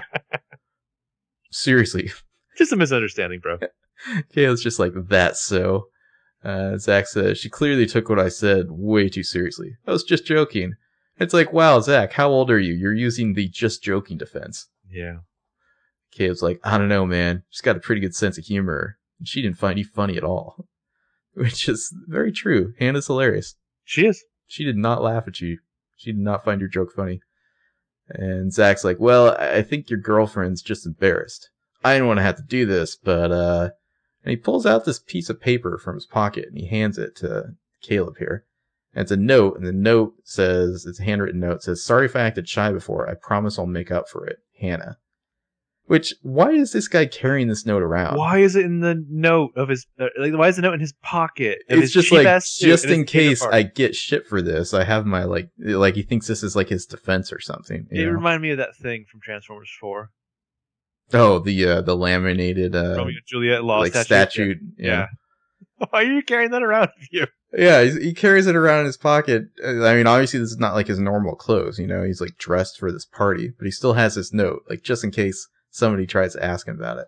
Yeah, uh, so he's like, "I was only reacting to signals I was getting," which, like, hmm. LOL. Like, why don't you just work in the word vibes one more time, you prick? It's like, "I was only reacting to an underage girl who seemed drunk and vulnerable." Yeah, exactly. So Caleb says that this note isn't Hannah. And Zach says, he's like, he's like, "Sorry to break the bad news, but your girlfriend slipped out of my pocket." And then Caleb just punches Zach right in the mouth. Well, I like the way he kind of is just like, he's like, mm, okay, bam, Texas yeah. asshole. Uh, and everybody else seems mildly surprised, but not Some like gas. too surprised. Yeah. Uh, and Caleb's like, "Don't worry, I'm not coming back for the party. Thanks a latte." Yeah. And yeah. He walks out, and you just know he's feeling like such a badass right now. Like, I well, think he Caleb, like he really enjoyed it. I think Caleb just went and got in his car, and he started blasting like "Get in the Ring" by Guns N' Roses. Mm-hmm. Like, maybe did some donuts. Um, I think it's probably uh, what is that song? "You're the Best" by Joe Esposito from like Scarface. Um, so yeah, Caleb walks out. It's like finally the best thing Caleb has done since he got back. Mm-hmm. So after the commercial, well, and not to say that like Caleb needed to go like be like the violent bro to like defend no, no. his later or anything. I think it's just satisfying to see somebody punch this asshole. Yeah, exactly, exactly. And it's like he hasn't like solved the problem or anything, but uh, he'll feel better maybe. I mean, the only thing that would have made it better is if like Arya punched Zach. Oh, that'd be awesome. Yeah, or Ella. Or Ella. Yeah. Really, just all the ladies. I mean, really, what she needed is the, the the classic T V cliche of like Ella like uh smashes his face in the cake or something. Right, it's not uh, actually the wedding, so they can't do that. But would would you want the that scene from like Crazy Stupid Love? I, Where, like, I like, like five people get in a fight. I don't recall that just, scene. I only just picture once. Baker Bro Zach is played by Kevin Bacon. Mm. So after the commercial, we're back at Caleb's fuck cabin. Could Kevin Bacon be Toby's dad? Whoa. With like long hair, like long hair, Kevin Bacon. Uh, I'll take it one better and and do a Six Degrees thing there. What if it was Matt Dillon? Whoa, I like that. Yeah, Matt, Matt Dillon needs to be on this show. Yeah, he does. He mm-hmm. does. Oh, I think in the in the, the big screen version from the nineties, Matt Dillon plays Ezra. The fact is, you never get clear or something like that. Sorry, man. Things have been kind of weird around here lately. Only one who can fuck this up is us. Uh, so back at the fuck cabin, Caleb's fuck cabin, Hannah has apparently fixed Caleb's T V because now it's only showing black and night, black and uh, white noir movies here. Yeah, she's found Arya's like channel. Mm. I mean, was she like tuning this in? Like she like like moving the rabbit ears around? Yeah. I found the only channel in Rosewood. There's something wrong with your T V. It was showing snowboarding. Yeah. Uh, and Caleb walks in. He goes right over to the kitchen, and Hannah's like, "Uh, where's the food? Like, don't fuck with my emotions, Caleb." Yeah, exactly. And he's like, "Caleb, where have you been?" And Caleb's getting some ice out of the freezer for his hand, and he said, "Caleb says it's a piece of crap, but he has a strong jaw." And Hannah's like, "Caleb, you didn't." And he's like, "Of course I did." I like that. And Hannah's like, "Oh my god." And he's like, "Hannah, there's a problem." And Hannah's like, "Yeah, no kidding. How is that? Uh, you know, how's he gonna explain that? How he got a fat lip?" And he shows her the note he got from Zach, and Hannah's like, "I didn't write this." And Caleb's like, "I know. Do you think that A decided to get in the mix, saw that Zach was a dirtbag, and decided to move things along?" And Hannah's like, "This is why he got in my car." And Caleb's like, "Yep." And Hannah just shies and shakes her head, like much Hannah face. Mm-hmm. Uh, so we go to Emily's house. Emily's like walking out her front porch, talking on the phone to Spencer. Emily is dressed up for the engagement party, like she's also sporting some hideous eighties fashion. Yeah, it's this really bizarre royal blue pantsuit thing with like, it's like big, like not quite, but like I feel like it's threatening to be parachute pants happening. I mean, the thing about Shay Mitchell is it's not just that she's like a gorgeous, beautiful knockout lady. She's like a perfect human specimen in general, mm. like what all people should aspire to. But this outfit is gross. Yeah, um, her hair, on the other hand, on point. Um, yeah, exactly. exactly. I, interesting thing about this is it's shot in the evening, like almost like magic hour time. Yeah, a little bit. Which is interesting because that's a tough time to shoot at, but apparently they felt like doing it for this. Yeah, well, it, it makes sense because it should be about that time of day. I think Chad Lowe is just like, "I need the magic hour in this shot." Uh, yeah, ponder that. he and, screams into his bullhorn. Yeah. Magic hour, people. Emily's on her cell phone. She's talking to Spencer, and she says, "Couldn't you find somewhere to hide it?" And Spencer's saying, "And have Noel Kahn breaking into my bedroom? No thanks." Hmm. And Emily's saying, you know, "It's going to take you forever to get to the lake house and back. You can't miss this party." And Spencer's like, "I'll be there. Just save, save me a shrimp." So Spencer's going to her grandma's lake house where uh, Hannah and Caleb did some dirt, you mm-hmm. know, to each other to hide the, the Noel Kahn evidence. And Emily's like, "No, seriously, I mean it. You know, Arya's already on a warpath with Hannah. If it looks like we're taking sides." And Spencer's like, "This is bigger than that. These pictures decimate Allie's story. And once that falls apart, we're next. Uh, these have to be in a safe place." So he's just like, "Fine, just hurry." Uh, so she gets to her car, and just as she's opening her car door, across the street, we see Sydney getting out of her car, walking over to Emily, and she's like, "Got a minute?" And Emily turns around, and she's like, "Why are you parked on my street?" Like, oh shit. She, Emily Fields, you come at the queen, you best not miss. She looks so predatory here, it's wonderful. with her, like, and it's like kind of windy, and her like like crazy shampoo hair is like blowing in the wind. Mm-hmm. And Sydney's like, I-, I wanted to explain, and Emily's like, is Jenna hiding in the trunk? Which would be awesome. Yeah. Sydney's like, please just let me explain. And Emily's like, why would I ever trust anything you said again? And Sydney explains that she met Jenna a couple of years ago. She's a volunteer at that school for the visually impaired. And Emily's like, yeah, in Philadelphia. Everybody got that? Mm-hmm. And Sid- well, she's like, yeah, I've been investigating this blind sorceress for a while now. Yeah. Mm-hmm. And Sydney says she was there the day Allison came to visit Jenna, and she pretty much glued Jenna back together when Allison left. So this is like another girl who just like up and like dropped her life as a teenager to move to Rosewood at like Jenna or Allie's behest. Well, it's... Yeah, Sydney's talked about her family. Like, mm. her dad's, like, around the country opening Froyo. Presumably her it's mom... like a Froyo king. Yeah, Froyo king. He's Neil Frogert from Lost. Uh, presumably, like, like, Sydney's mom made the move with her. We know she's not into swimming. I feel but like, it's like Sydney's mom's probably, like, on, like, lithium all day or something. Well, like, just the family's like, why are we moving to this yeah. weird little town in Pennsylvania again? Oh, my God, Mom. You can't just ask me that. Yeah. Yeah, so uh, Emily's like, that was a long time ago. She's been through a lot since then. And Sydney's like, so is Jenna. And when she heard Allison was alive and coming home, she panicked. She felt totally alone, so she reached out to me, and, and Emily's like, what exactly did she ask you to do? I mean, besides taking her to her doctor's appointments. And Sydney's like, she just wanted to feel safe, I guess, which, like, kind of still feels like you're lying, Sydney. Mm-hmm. Uh, and Sydney's just like, make sure that Allison, and Emily says, okay, forget Allison. You latched onto me, Sydney, giving me gifts, taking over my weekends with training, telling me sob stories about how you had no one cheering for you in the bleachers. And Sydney's like, I didn't expect to like you. And Emily's just like, what? And it's like, oh shit, Sydney, you better run. Mm-hmm. And Sydney says, I-, I didn't know you'd be such a decent person. I guess I was expecting you to be, ah, oh, this is so messed up. And Emily says, oh, it's about to get messier. This is my favorite Emily of all time. I'm taking that coaching position just so I can be in your face, watching you as much as I can. And Sydney's like, Emily? And Emily says, I want to see you underwater long enough for you to feel that twinge of panic when you need air and you can't get it. I want you to know what it feels like to be sucker punched. Damn. Mm-hmm. And Emily just gets in her car and leaves, and just like leaves Sydney right in the middle of the street, like making that like slack jawed face again. Well, like, well, it was one hundred percent. Sydney just shit her pants. Yeah. Emily uh, is fun when she's totally apoplectic. Yeah. I want Emily to be like, hey, Sydney, I know what it feels like to be drowned, and now so will you. Yeah. By the way, I've killed someone.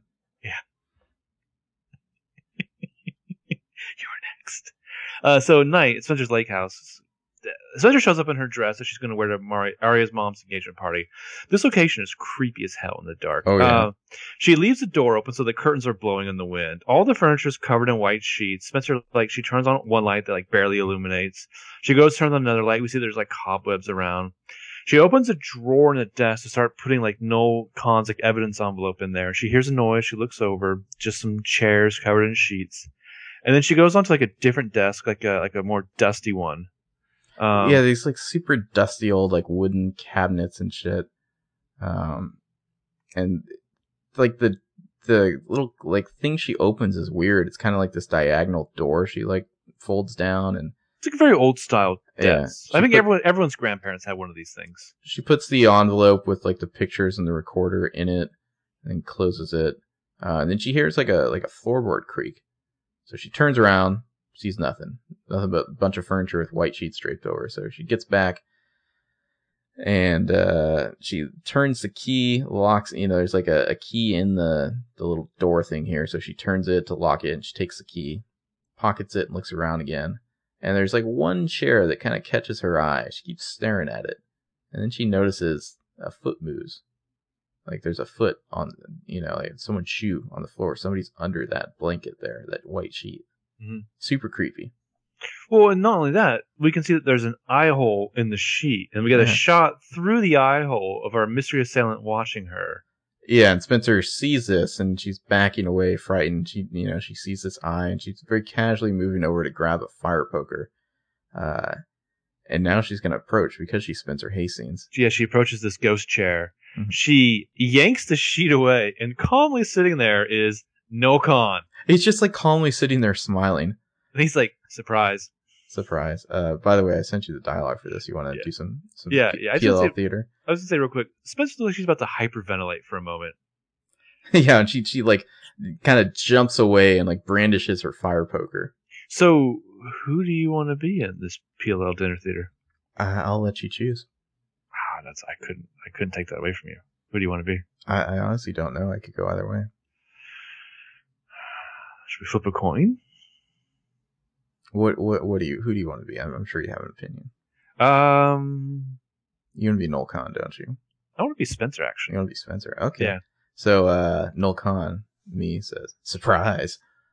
So Spencer raises up the poker to defend herself, and she's like, "What the hell are you doing here? Give me the key. Get out of here now! I swear, Noel, get the hell out, or I'll." You'll what? Call the cops? Sure, you want them to see what you're hiding here? Get out of here now! You break into my car, steal something from me, and I'm the bad guy? Nice. Give me the key. Why do you even have that stuff? And we know that was you that broke into Hannah's house. We know that you're helping Allison. You know nothing, Jon Snow. Now, get, oh, that's you. Yeah, he doesn't actually say, you know, uh, Jon Snow. he, he just says, you know nothing. Oh, that's that's the new anachronism that they need to work in. Yeah. Well, no, that that, that that's not totally anachronistic. Oh, um, that's right. We already yeah. had the uh, Lannister always pays their debts. Mm-hmm. Give me that key. And he, he tries to, like, grab the fire poker. Spencer just, like, yanks it away. What are you two going to do next, huh? What are you going to do with that stuff? Talk to me. Allison doesn't even know I have it. And if you tell her I do... Wait, are you guys working together or not? Our friend likes to throw people, throw away people when she's done using them. And I need to be prepared, okay? There aren't ju- they aren't just pictures, Spencer. It's proof that she was never kidnapped. You're going to blackmail her. It's not blackmail, it's insurance, in case she turns on me, and I need it back. Where did you even get it? Those pictures? The tape? Shauna sent them to Jenna, and Allison asked me to borrow them from Jenna's bedroom. So you broke into that house too? When?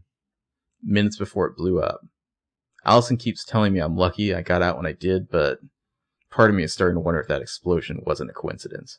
What does she have on you, Noel? Why would you do this for her?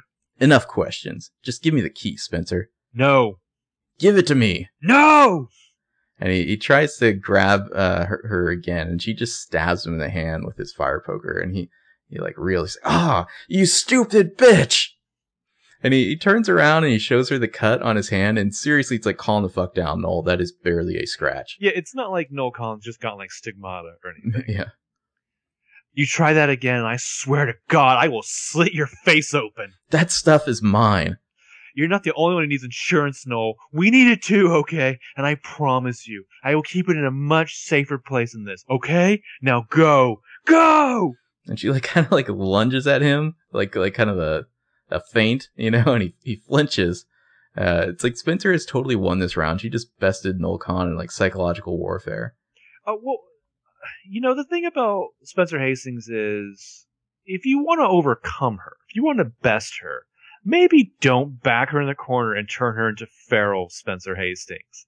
Well, and this scene is wonderful. Um, Spencer, she's terrified, but she's like, it's not like she's just like, oh, I'm Spencer Hastings walking away from explosions, badass. Like, she's a badass, but she's terrified at the same time. You know, yeah, it's like she's it's totally, totally frightened. Like, she's holding up this, like, you know, fire poker as her only defense against this guy, but she's like not gonna back down here.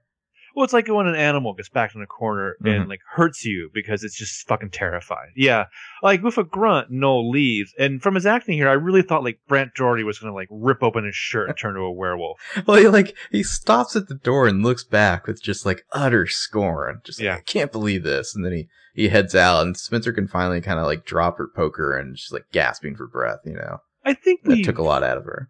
I think we've mused on this on the show before, but do you think that like Mister Mikey Montgomery like apprenticed under Noel as like a gentleman thief? I think so, yeah. Like like Noel's like a like a jewel thief and cat burglar, and like Mikey Noel's was like his... this is how you hide under sheets. I, I just... only I only break into houses that have sheets covering all yeah. the furniture. It's my thing. But man, like Troian is so good in this scene. Like the, the way she's holding that fire poker up and just like just like. She's like feral, you know, like yeah.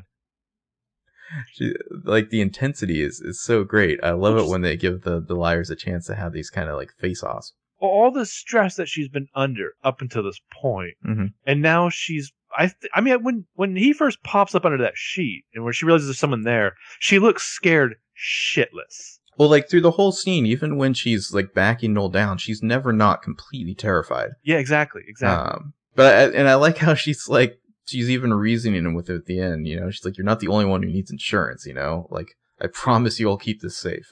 Well, I think that she's basically like, I need this more than you. Yeah, she's basically like, sorry, we need this more than you, but like your concerns are valid. Don't worry, you know? Yeah. Um, like, just trust me on this one, Noel Kahn. So, cut to Caleb's fuck cabin where Hannah's at the sink pouring out some like twelve years, twelve year old scotch. Uh, Aria yeah, comes getting rid of the whiskey. Aria comes in through the screen door wearing her party dress. Uh, there's some awkwardness when she's just like, hey, I heard I could find you here. Can I come in? And Hannah says nothing. So Aria lets herself in. She looks around and Aria's like, it, ah, it's nice. And Hannah's like, it could use a housekeeper. Aren't you supposed to be giving a toast right now? And Aria's kind of silent. And Hannah's like, what happened? And Aria says, nothing that hasn't happened before. Apparently he's a big jerk internationally. And Hannah says, look, I'm not trying to defend the guy, but so you know, Ace stoked the fire. And Aria says, it doesn't matter, Hannah. He took the bait. Good point, Aria. And Hannah, it's such a heartbreaking line here. She says, why didn't you believe me? She Oh, she's like so heartbroken. It's like so sad. Well, I feel like this this line right here is why they didn't have the liars believe her at first in the last episode. Yeah. It's just so she could say this because this is ah, just like right at the heart of the matter, you know? Mm-hmm. Uh, and Aria says, it wasn't, it wasn't so much that I didn't believe you. I guess I just wanted to believe something else more. That my mom could actually find someone again, be happy. And Hannah kind of nods. She's like, yeah, I get that. And Aria says, will you forgive me? And it's like, make her beg, Hannah. Make her get down on one knee and beg. Uh, I feel like Hannah's like a little too easy on her here.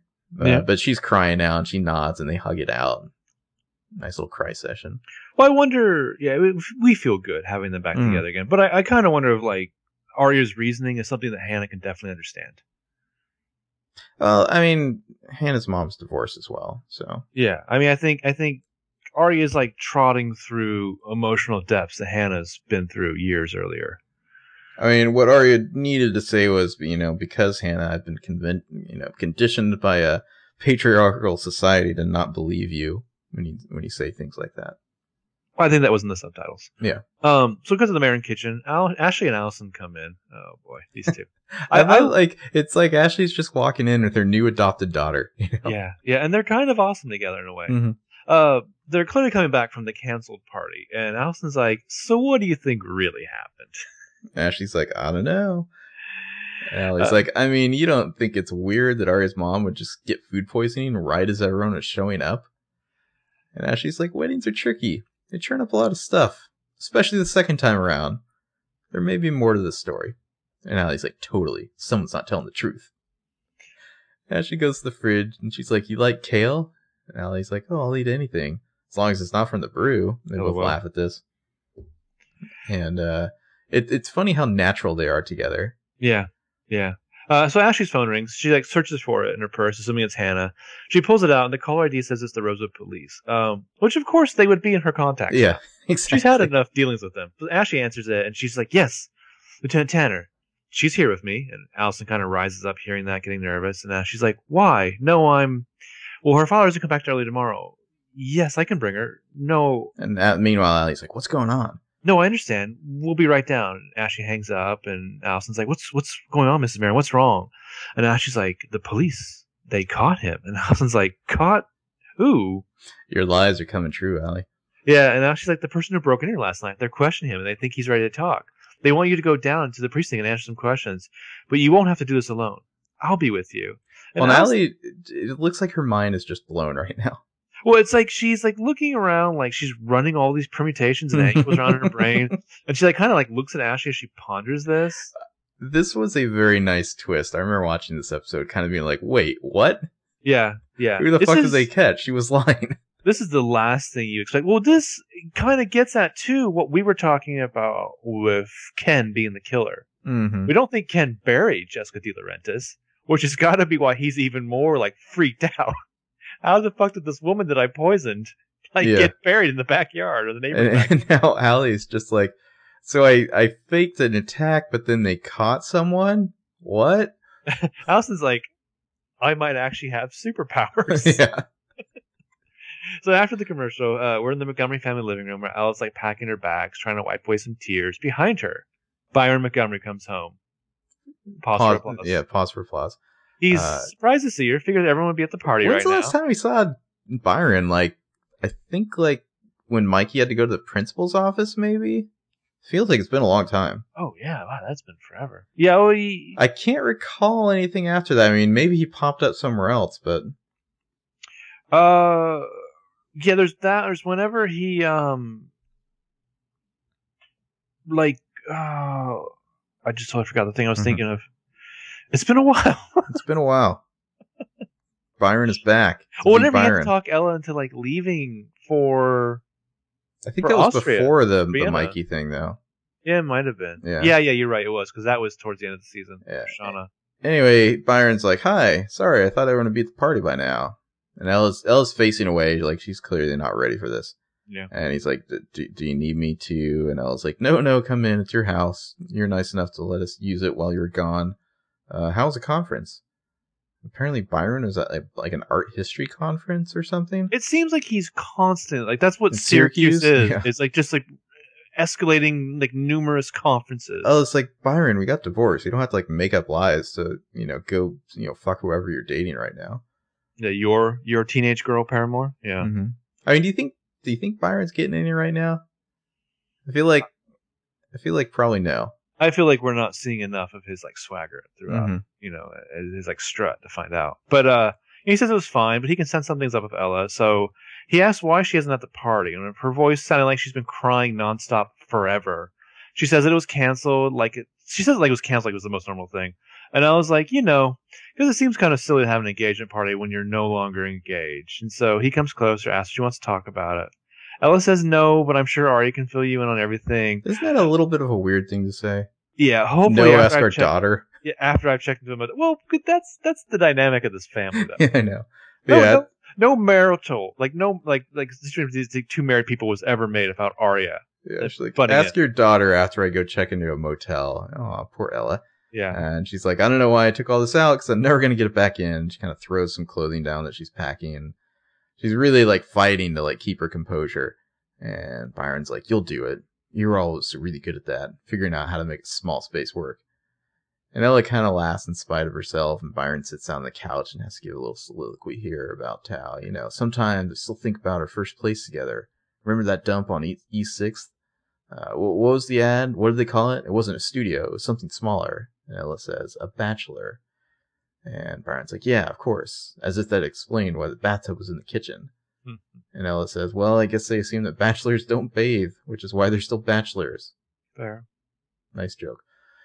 And Byron's like, I felt so bad I couldn't get us something better. You were already pregnant with Arya, and yet you figured out a way to make it seem big. The skinny lamp that fit in the sliver of space between the window and the radiator, hiding the fact that you could get yourself a soda while washing your hair. Convenient. And I was like, oh, it's really all about the well-placed drapes.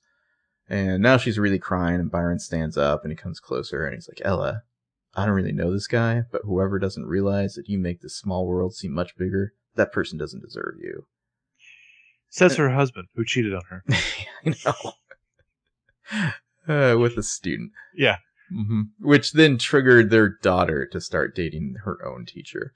And then said, said, younger woman tried mm-hmm. to murder their daughter. Byron's like, look, I'm just too much romantic. Yeah, say Byron's not a bad guy, Arya. Just too romantic. Uh, uh, finally, Ella turns and she just like you know falls into Byron's arms and they hug it out. Lets uh, it all out. Yeah. Byron is the guy who always has some old story from the Montgomery family's like humble beginnings that somehow makes it all better. Yeah, really. I'm, uh, I'm impressed that they gave them this scene. You know, they're like, we're we're actually gonna give Ella and Byron their moment here, even though this isn't really their show. But it's like, well, that's the thing that's like the flip side to like the the new the the Grave New World, the new dynamic dynamic with Allison and back in the mm-hmm. Land of the Living is that you lose out a lot of like the parental drama. Like, you can't ever really go back to, like, the halcyon days of season one and two. Well, it really seems like they can only afford, like, one set of parents at a time on the show. You know? Yeah, but, you know, like, Zach and Byron, maybe not all that different. Um, I really, really wish, obviously it's not, I really, really wish that Ezra's apartment was the one that Byron was just talking about. That'd be perfect. Oh, that'd be so creepy. But, like, I don't know. Like, the Caleb stuff, the way he handles Zach didn't bother me so much. And this doesn't see doesn't bother me. I just... I don't know. It just feels, seems weird where you have these, like, the two men have to come in and, and make it okay, or allow Ella to open up and, like, release her tears, or...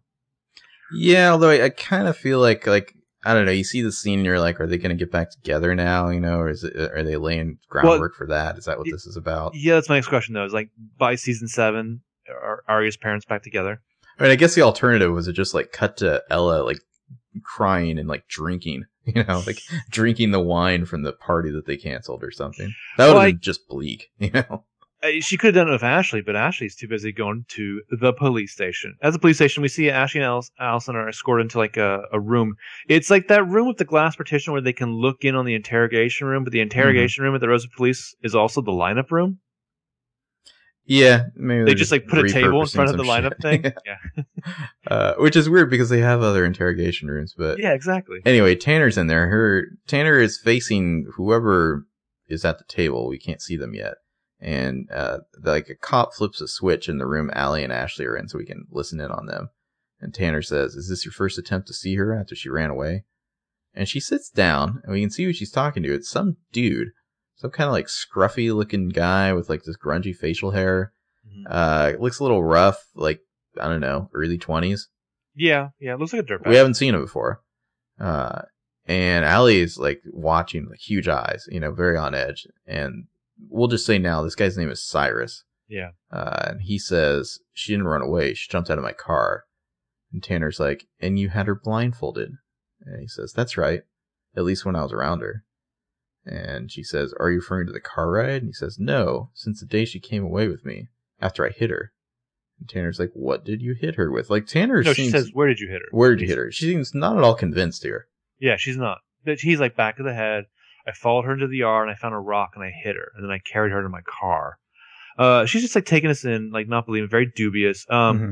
It's interesting how they, they start off, like, inside the observation room, then into the interrogation room with the two of them, then back in the observation room.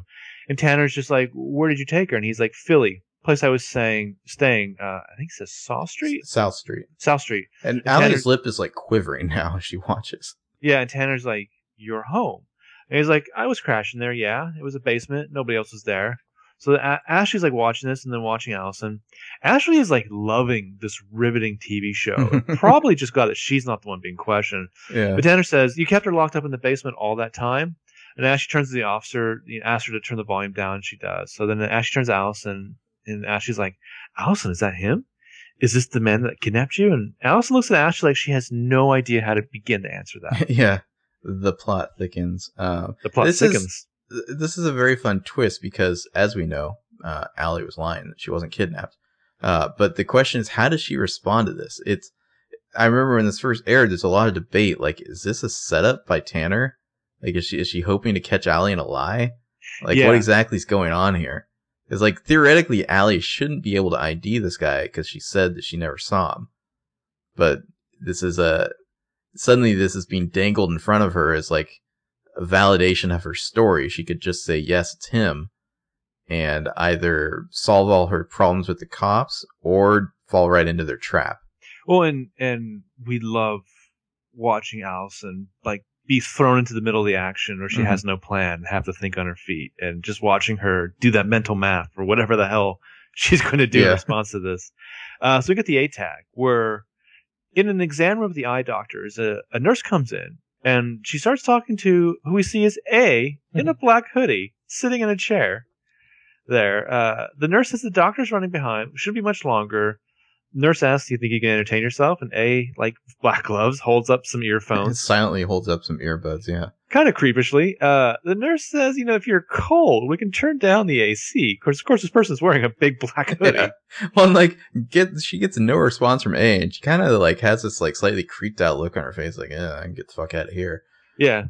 And A puts in the earbuds and starts, like, playing a recording. It's Allison on an iPod. On the recording, Allison saying, he followed me into my yard, and then he hit me with that rock. Next thing I knew, I woke up blindfolded. And so this is another wrinkle here, because A has, like, her fake story. Mm-hmm. Um, A, as I, I I think it was the last episode where, like, A was, like... breaking into Spencer's room. Breaking into Spencer's room and finding a little hiding place. I, I feel like this is what A found. Yeah. Was uh, Allie's recording of, of her, the new story that, that Spencer is supposed to memorize. And so now, if A knows this, could A have been the one to set up Cyrus to go tell that story to the cops? Because, mm. you know, presumably the, the cops, they've they've had this story from Allie, and then this guy's showing up to, like, verify all the details of it. This mm. would be such a wonderful action on A's part. Mm-hmm. Yeah, it's it's such a, a mindfuck gambit, you know? Like, oh, I'm just going to dangle uh, your salvation in front of you here. This guy's going to verify all the lies you've been telling. But uh, what happens if you uh, if you let that happen? I love the next episode title. Yeah, so that that uh, that was the A tag there. That was the end of March of Crimes. The next episode is called A Dark Alley. Alley as in A L I. Allison. A dark alley. Mm-hmm. The show's getting fucking dark. Mm-hmm.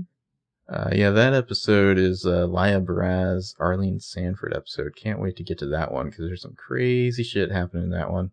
Yeah. Um. But yeah, this that was March of Crimes. It was a fun episode. Spencer was awesome. Uh, nice to see Hannah and Arya make up. I mean, this is this is how they they operate. Like, it wasn't that surprising, at least to me, that Arya was just gonna be, like, angry at first. Like, that was, remember way back when Hannah had to, like, like A made Hannah, like, give Ella those tickets mm-hmm. to the thing Arya was going to, and Arya was, like, totally pissy at Hannah for an episode, and then right. finally, like, you know, they hugged it out. Mm-hmm. Similar deal.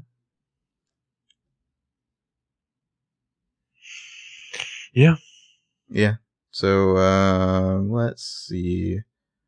Thanks to everyone who listened to our roundtable. This is the first one we're doing since uh, that went up. It seems like everybody enjoyed it. A lot of nice feedback. Um, I've been trying to answer everybody's questions on Twitter about it. Uh, do you have any particular comments on that? No, I'm just glad that people listened. It seemed like most people enjoyed it. Um, mm-hmm. I think a lot of people requested that we could do it again at some point. Uh, yeah, sorry if I didn't get to everyone's questions. We had a lot of them, and we only had so much time. I mean, and a lot of them were very similar. Mm-hmm. So try to, like, you know, mesh most of them together. Yeah, uh, but thanks for everybody who wrote in. If we do do one again, we'll definitely try to get more people's questions in there. Uh, if you want to talk to us on Twitter, you can get us hit us up at uh, at Bros Watch P L L two. You can visit our website page, which is bros watch p l l two dot com. And if you like the podcast, feel free to leave us a review on iTunes. We always appreciate that. Mm-hmm. Um, I don't think we have any new reviews since last time I checked, but that's fine. Thanks to all the people who have reviewed. And uh, I think that is about it. Any last thoughts?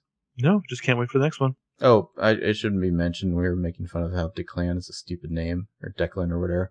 Uh, Amy from Ireland writes in to, to let us know that, yes, that is an Irish name. It's more common in the countrysides than towns and cities. Uh, was this the one where afterwards uh, Brant Doherty was on the AfterBuzz podcast? I don't know. Maybe. I, I think it was. That was a pretty Could good. Have been. That was a pretty good appearance by. Brant. It would make sense for him to be in that one. Yeah. Yeah. Yeah. Declan.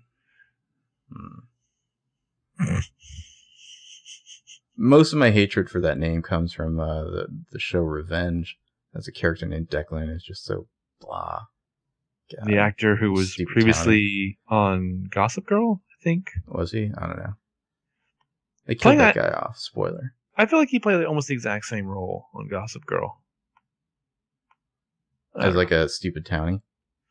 Uh, no. No, like a, like a rich N Y C kid. But like, I don't, I don't remember. I only saw like the the first season and a few into the second season.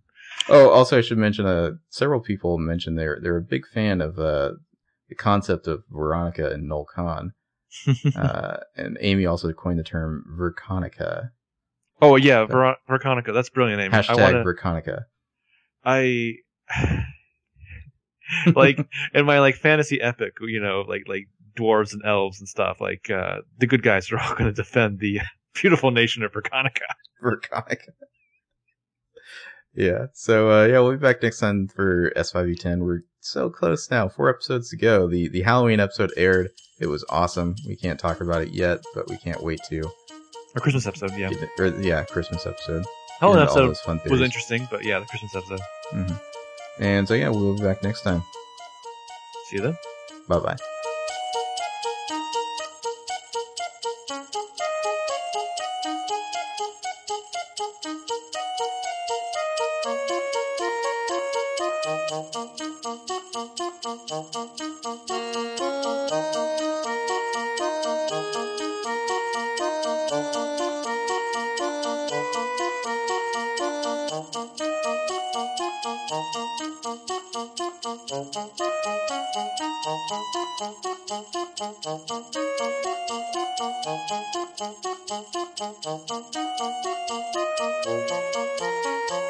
Thank you.